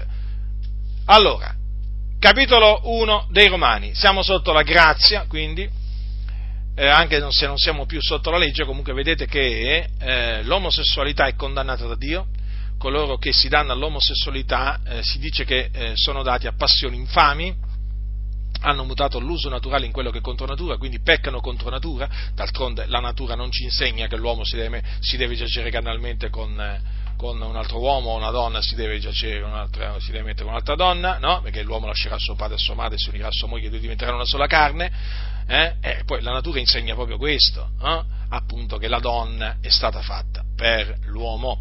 Vedete dunque come sono chiamate gli atti che commettono nella loro libidine gli uomini con gli uomini? Eh? Uh, dice eh, cose turpi, cose turpi. Poi c'è scritto che ricevono in loro stessi la condegna mercede del proprio traviamento. E infatti il loro corpo è distrutto, distrutto. Distrutto perché naturalmente, eh, come dice l'Apostolo Paolo, non vi, non vi ingannate. Eh, come dice l'Apostolo Paolo a, a, ai Galati, dice così, quelli che dice così, eh, chi semina per la propria carne mieterà dalla carne corruzione. Eh sì, fratelli del Signore. E poi naturalmente malattie di ogni genere, tra cui naturalmente spicca l'AIDS, eh? o l'HIV, chiamata così. Eh? Beh, naturalmente l'uomo che, l'uomo che si abbandona al peccato, in questo caso a questo peccato contro natura, va incontro va incontro al giudizio, al giudizio di Dio, che è un giusto giudizio, e spesso, spesso, appunto, contrae questa malattia, eh? questa malattia chiamata AIDS, che veramente eh, distrugge proprio, distrugge proprio tutto l'organismo piano piano, piano piano, è terribile. E poi ci dicono che noi non amiamo il nostro prossimo ma noi è proprio perché amiamo il nostro prossimo che avvertiamo il nostro prossimo. Eh? Lo avvertiamo e come, come, a ravvedersi, a fare frutti degni di ravvedimento, a convertirsi a Cristo, eh? per ottenere il perdono dei peccati, la vita eterna, smettere di essere sulla via della perdizione. Vedete, i sodomiti non erediteranno il regno di Dio. Quindi mh, bisogna che dal pulpito si predichi anche questo Mm? si predichi contro la sodomia, si predichi con, diciamo, avvertendo, avvertendo eh, la Chiesa, eh, ammonendo la Chiesa eh, da questo, da questo, dal peccato della sodomia e spiegando con ogni franchezza che eh, appunto gli omosessuali o i sodomiti non erediteranno il regno di Dio. Quindi non bisogna avere assolutamente paura di condannare l'omosessualità e non bisogna avere paura di dire che gli omosessuali eh, non erediteranno il regno di Dio. E tra questi omosessuali che non erediteranno il regno di Dio ci sono anche tutti quegli omosessuali che si dicono cristiani eh, evangelici o protestanti. Ce ne sono molti tra i valdesi, battisti, metodisti, presbiteriani, riformati, eh, luterani, ce ne sono anche tra i pentecostali. Hm? Allora, si dicono cristiani evangelici, ma sono sodomiti e non aspettano altro che anche in Italia eh, venga approvata la legge sulle unioni civili, così poi saranno le, la, la, la, loro, la loro unione, chiamiamola così, sarà riconosciuta dallo Stato italiano. Già in molte nazioni ci sono appunto sodomiti le cui coppie vengono dichiarate appunto matrimonio, hm? un'abominazione davanti a Dio. Però purtroppo la legge ha approvato quel, il matrimonio omosessuale che non è matrimonio e quindi, però comunque sia per noi non esiste il matrimonio omosessuale, eh, come non esiste per Dio, eh? cioè voglio dire, per noi o c'è una legge o non c'è una legge che riconosca l'omosessualità, eh, voglio dire, per noi non cambia, non cambia niente, eh? non cambia niente, è peccato, è una cosa abominevole, quindi va riprovata, condannata e, mettiamo, e, e bisogna mettere in guardia.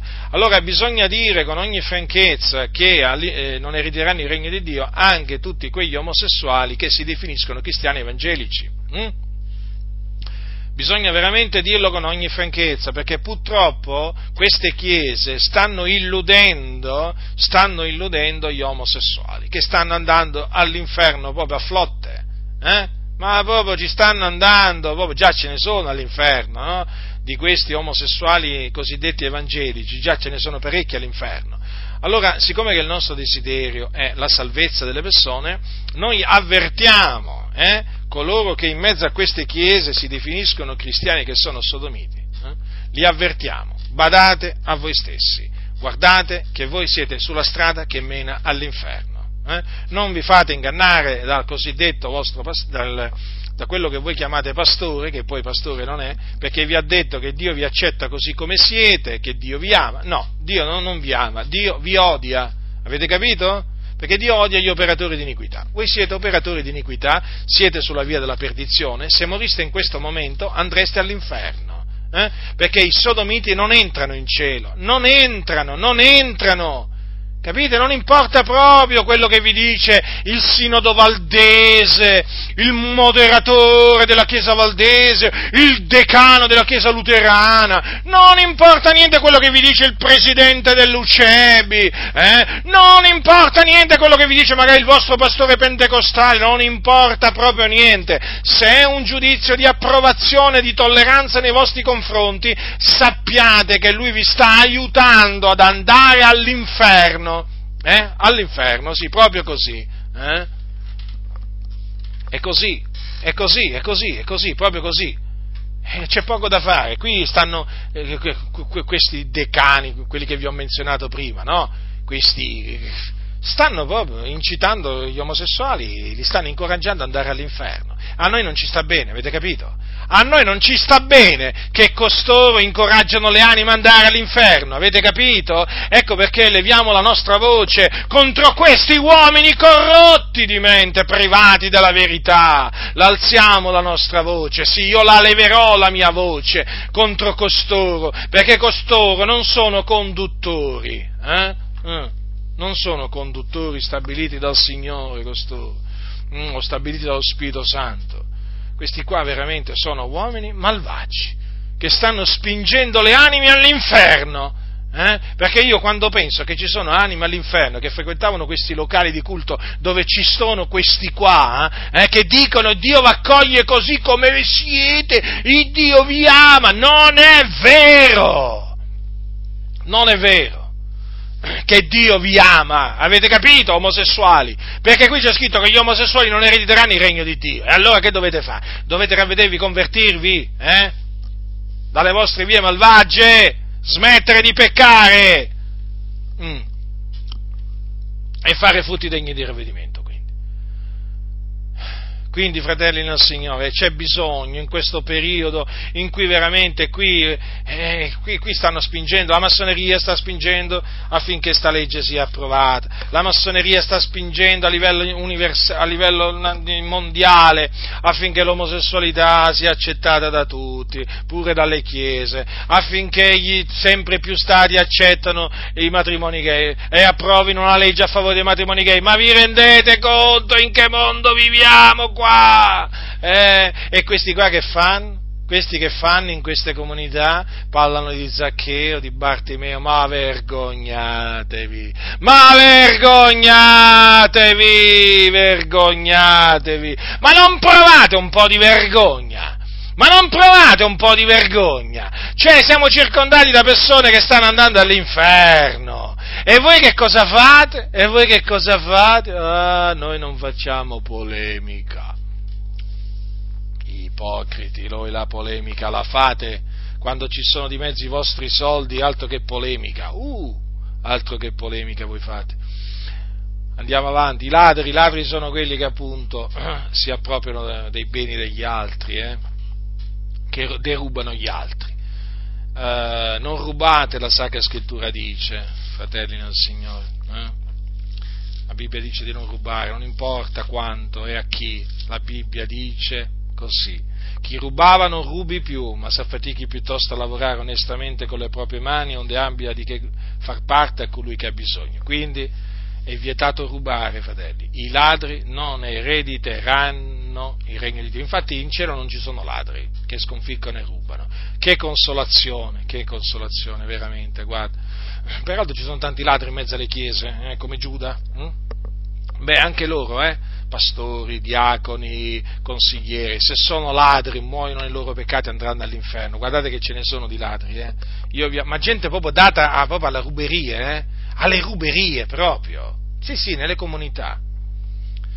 Ladri, sono i ladri evangelici, va per intenderci, no? Vabbè, ormai c'è di tutto qua, ci sono i, i, gay cristiani, i ladri cristiani, gli effeminati cristiani, gli idolatri cristiani, gli adulteri cristiani, i fornicatori cristiani, ma c'è di tutto. Sono tutti cristiani. No, no, no, se sei cristiano non sei un ladro. Eh? Se sei cristiano non sei ladro, sei un discepolo di Cristo. Se sei un ladro, eh, non sei un discepolo di Cristo. E infatti i ladri non, er- non erediteranno il regno, il regno di Dio. Quindi state molto attenti. Eh? Negli avari, gli avari sono coloro che amano il denaro. Voi sapete che la Sacra Scrittura dice che in un posto, ehm, lo dice, lo dice, lo dice, dice Paolo, lo dice Paolo, eh? lo dice Paolo quando dice eh, che la cupidigia è idolatria eh, la cupidigia è idolatria. O quando dice, quando dice eh, gli Efesini che appunto l'avaro, dopo dice che è un idolatra, ecco, vedete? L'avaro perché? Perché ama il denaro. L'amore del denaro è radice di ogni sorta di mali, alcuni che vi si sono dati si sono sviati dalla fede, si sono trafitti di molti dolori. Quindi chi ama il denaro è un avaro, è appunto gli avari non erediteranno il regno di Dio. Se uno è un credente e si mette ad amare il denaro, diventa un avaro, quindi si svia dalla fede. Se si svia dalla fede non è più nella fede. Eh? E quindi non erediterà il regno di Dio. Quindi non amate il denaro, fratelli del Signore, usatelo saggiamente, ma non amatelo. Siate contenti delle cose che avete. Il Signore ha detto non ti lascerò, non ti abbandonerò. Credi a Lui, prendilo in parola, egli è fedele. Negli ubriachi, gli ubriachi sono quelli naturalmente che eh, bevono eh, diciamo in maniera, in maniera eh, in, eh, in, che sono intempera, intemperanti no? Nel, per quanto riguarda il, il bere e bevono troppo, praticamente ehm, bevono tanto e quindi si ubriacano, no? si ubriacano e, e gli ubriachi non erediteranno il regno di Dio gli ubriachi peraltro distruggono il proprio, il proprio corpo perché è risaputo che poi eh, le ubriachezze portano distruzione al corpo umano, hm? A vari organi del corpo umano e ogni, e ogni, anno ci sono tante persone peraltro che muoiono proprio perché erano degli ubriaconi. Eh? Ci sono anche ubriaconi in mezzo alle chiese evangeliche. Bisogna avvertire, fratelli, bisogna avvertire, bisogna avvertire da questi peccati. Eh? Eh, non vi inebriate di vino, vi ricordate quello che dice l'Apostolo Paolo ai santi, ai santi di Efeso? Dice non vi inebriate di vino e sopporta la dissolutezza. Eh?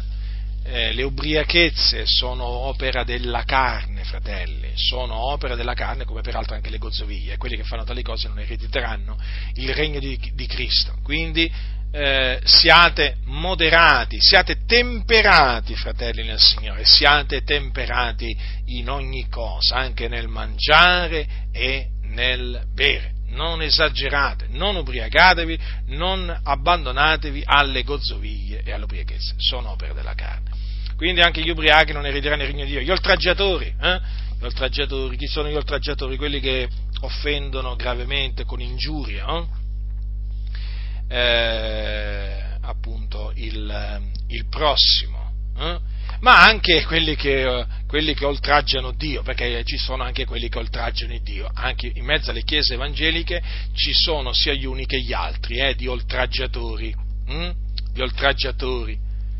Eh, ricordatevi eh, appunto che gli oltraggiatori non erediteranno il regno di Dio c'è un passo nella Bibbia, nei proverbi, che dice che chi beffa il povero oltraggia colui che lo ha fatto. Chi è colui che ha fatto il povero? È Dio, il creatore, no? che ha fatto il ricco e il povero. Ora, vorrei che vi so, mh, mm, rifletteste su queste parole della sapienza. Chi beffa il povero oltraggia colui che lo ha fatto. Attenzione, attenzione eh, a beffarsi del povero, dei poveri. Eh?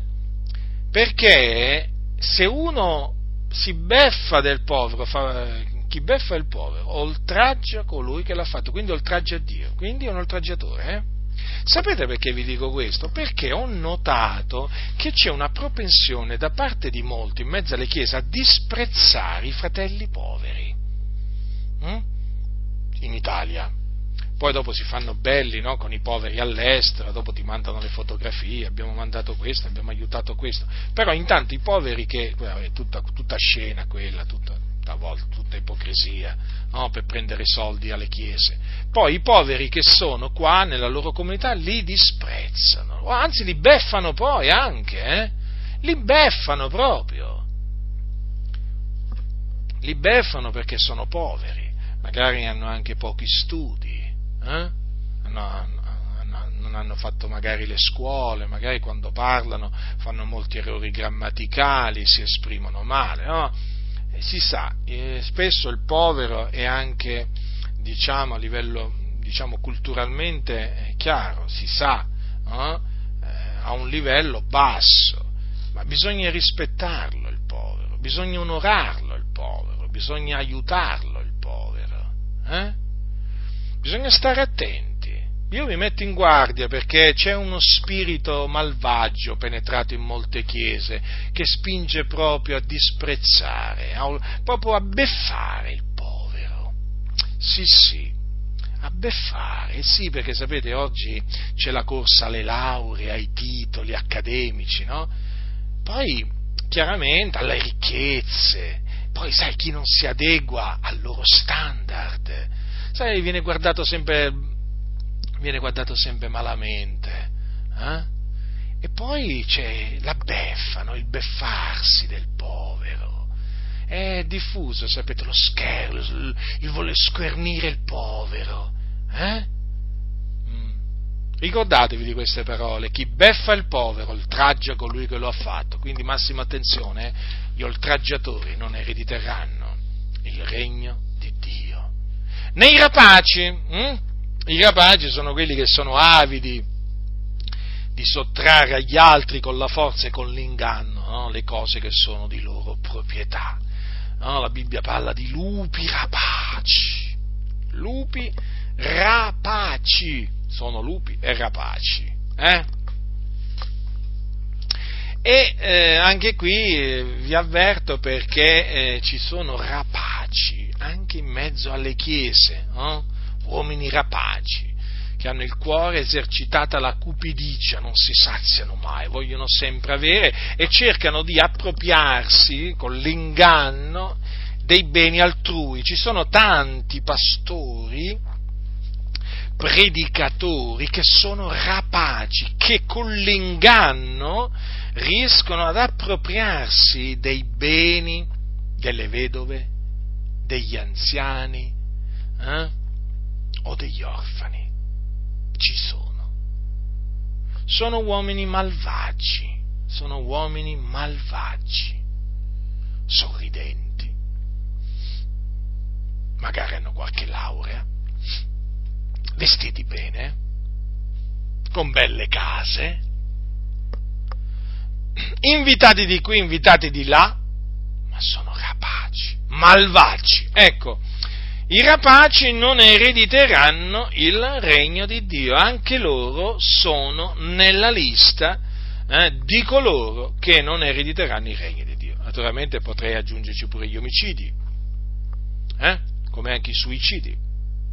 Poi anche naturalmente potrei aggiungerci, perché naturalmente la lista eh, si allunga, eh? pure gli stregoni. Ci sono pure loro, sapete? Ah, qualcuno potrebbe dire, ma adesso non mi venire a dire che in mezzo alle chiese mo ci sono pure gli stregoni. Sì, c'è gente che pratica la magia in mezzo alle chiese. Si sono infiltrati uomini e donne che praticano arti magiche eh? e che poi la domenica vanno al culto. Eh? State molto attenti, fratelli nel Signore. In mezzo alle chiese si sono intrufolati satanisti. Hm? E quindi pregate, pregate il Signore e invocatelo sempre affinché vi protegga, perché veramente in mezzo alle denominazioni evangeliche si sono intrufolati anche ministri di Satana che compiono arti magiche, sortilegi vari.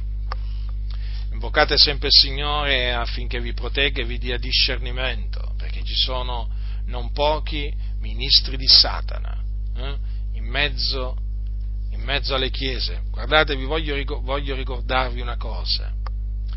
Ricordatevi questo. I massoni di alto grado, e ce ne sono molti in mezzo alle chiese evangeliche in tutto il mondo, sono satanisti, eh, sono dati all'esoterismo, capito? Eh, anche allo spiritismo. State molto attenti che non si scherza con la massoneria, eh? e questi massoni di alto grado, eh, mentre si danno a, appunto a queste opere diaboliche nelle logge o comunque nelle loro riunioni, parlo di questi di alto grado, poi vanno al culto la domenica e magari predicano, hm? ma sono satanisti, state molto attenti, esistono queste cose, quindi pure gli stregoni, pure questi che praticano la magia, eh? non erediteranno il regno di Dio. E allora se non erediteranno il regno di Dio dove andranno? Allora, quando muoiono vanno all'inferno, nel chiamato Hades in greco, eh, soggiorno dei morti, dove c'è un fuoco, è un luogo di tormento terribile. Poi nel giorno del giudizio costoro saranno, compariranno davanti a Dio, saranno giudicati secondo le loro opere e saranno gettati nel, nel stagno ardente di fuoco e di zolfo, fuoco eterno, dove saranno tormentati nei secoli dei secoli, assieme naturalmente al diavolo e assieme, assieme agli, angeli, agli angeli di Satana. Quindi siate veramente avveduti, conducetevi con avvedutezza durante questi pochi giorni che il Signore ci riserva sulla terra, temete Dio, fratelli nel Signore, veramente fate il bene, soltanto il bene, astenetevi da ogni specie di male, aborrite il male e vivete veramente in maniera degna del Signore, quindi in maniera giusta, pia, come appunto in maniera temperata, perché questo vuole il Signore, questa è la sua volontà. Procacciate la santificazione appunto, senza la quale nessuno vedrà il Signore. Quindi ricordatevi di queste parole dell'Apostolo Paolo, non vi illudete, eh? Non vi illudete, fratelli del Signore, non ci illudiamo, eh? Noi siamo chiamati a vivere in accordo con la parola di Dio e se viviamo in accordo con la parola di Dio non ci illuderemo. io non mi voglio illudere.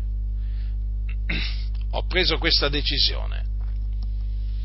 Certo, ci sono dei sacrifici, delle rinunzie da fare, però voglio dire, sono sempre delle rinunzie, dei sacrifici che uno fa volentieri per amore del Signore e con gioia, perché sa di ubbidire a colui che lo chiama al suo regno e alla sua gloria.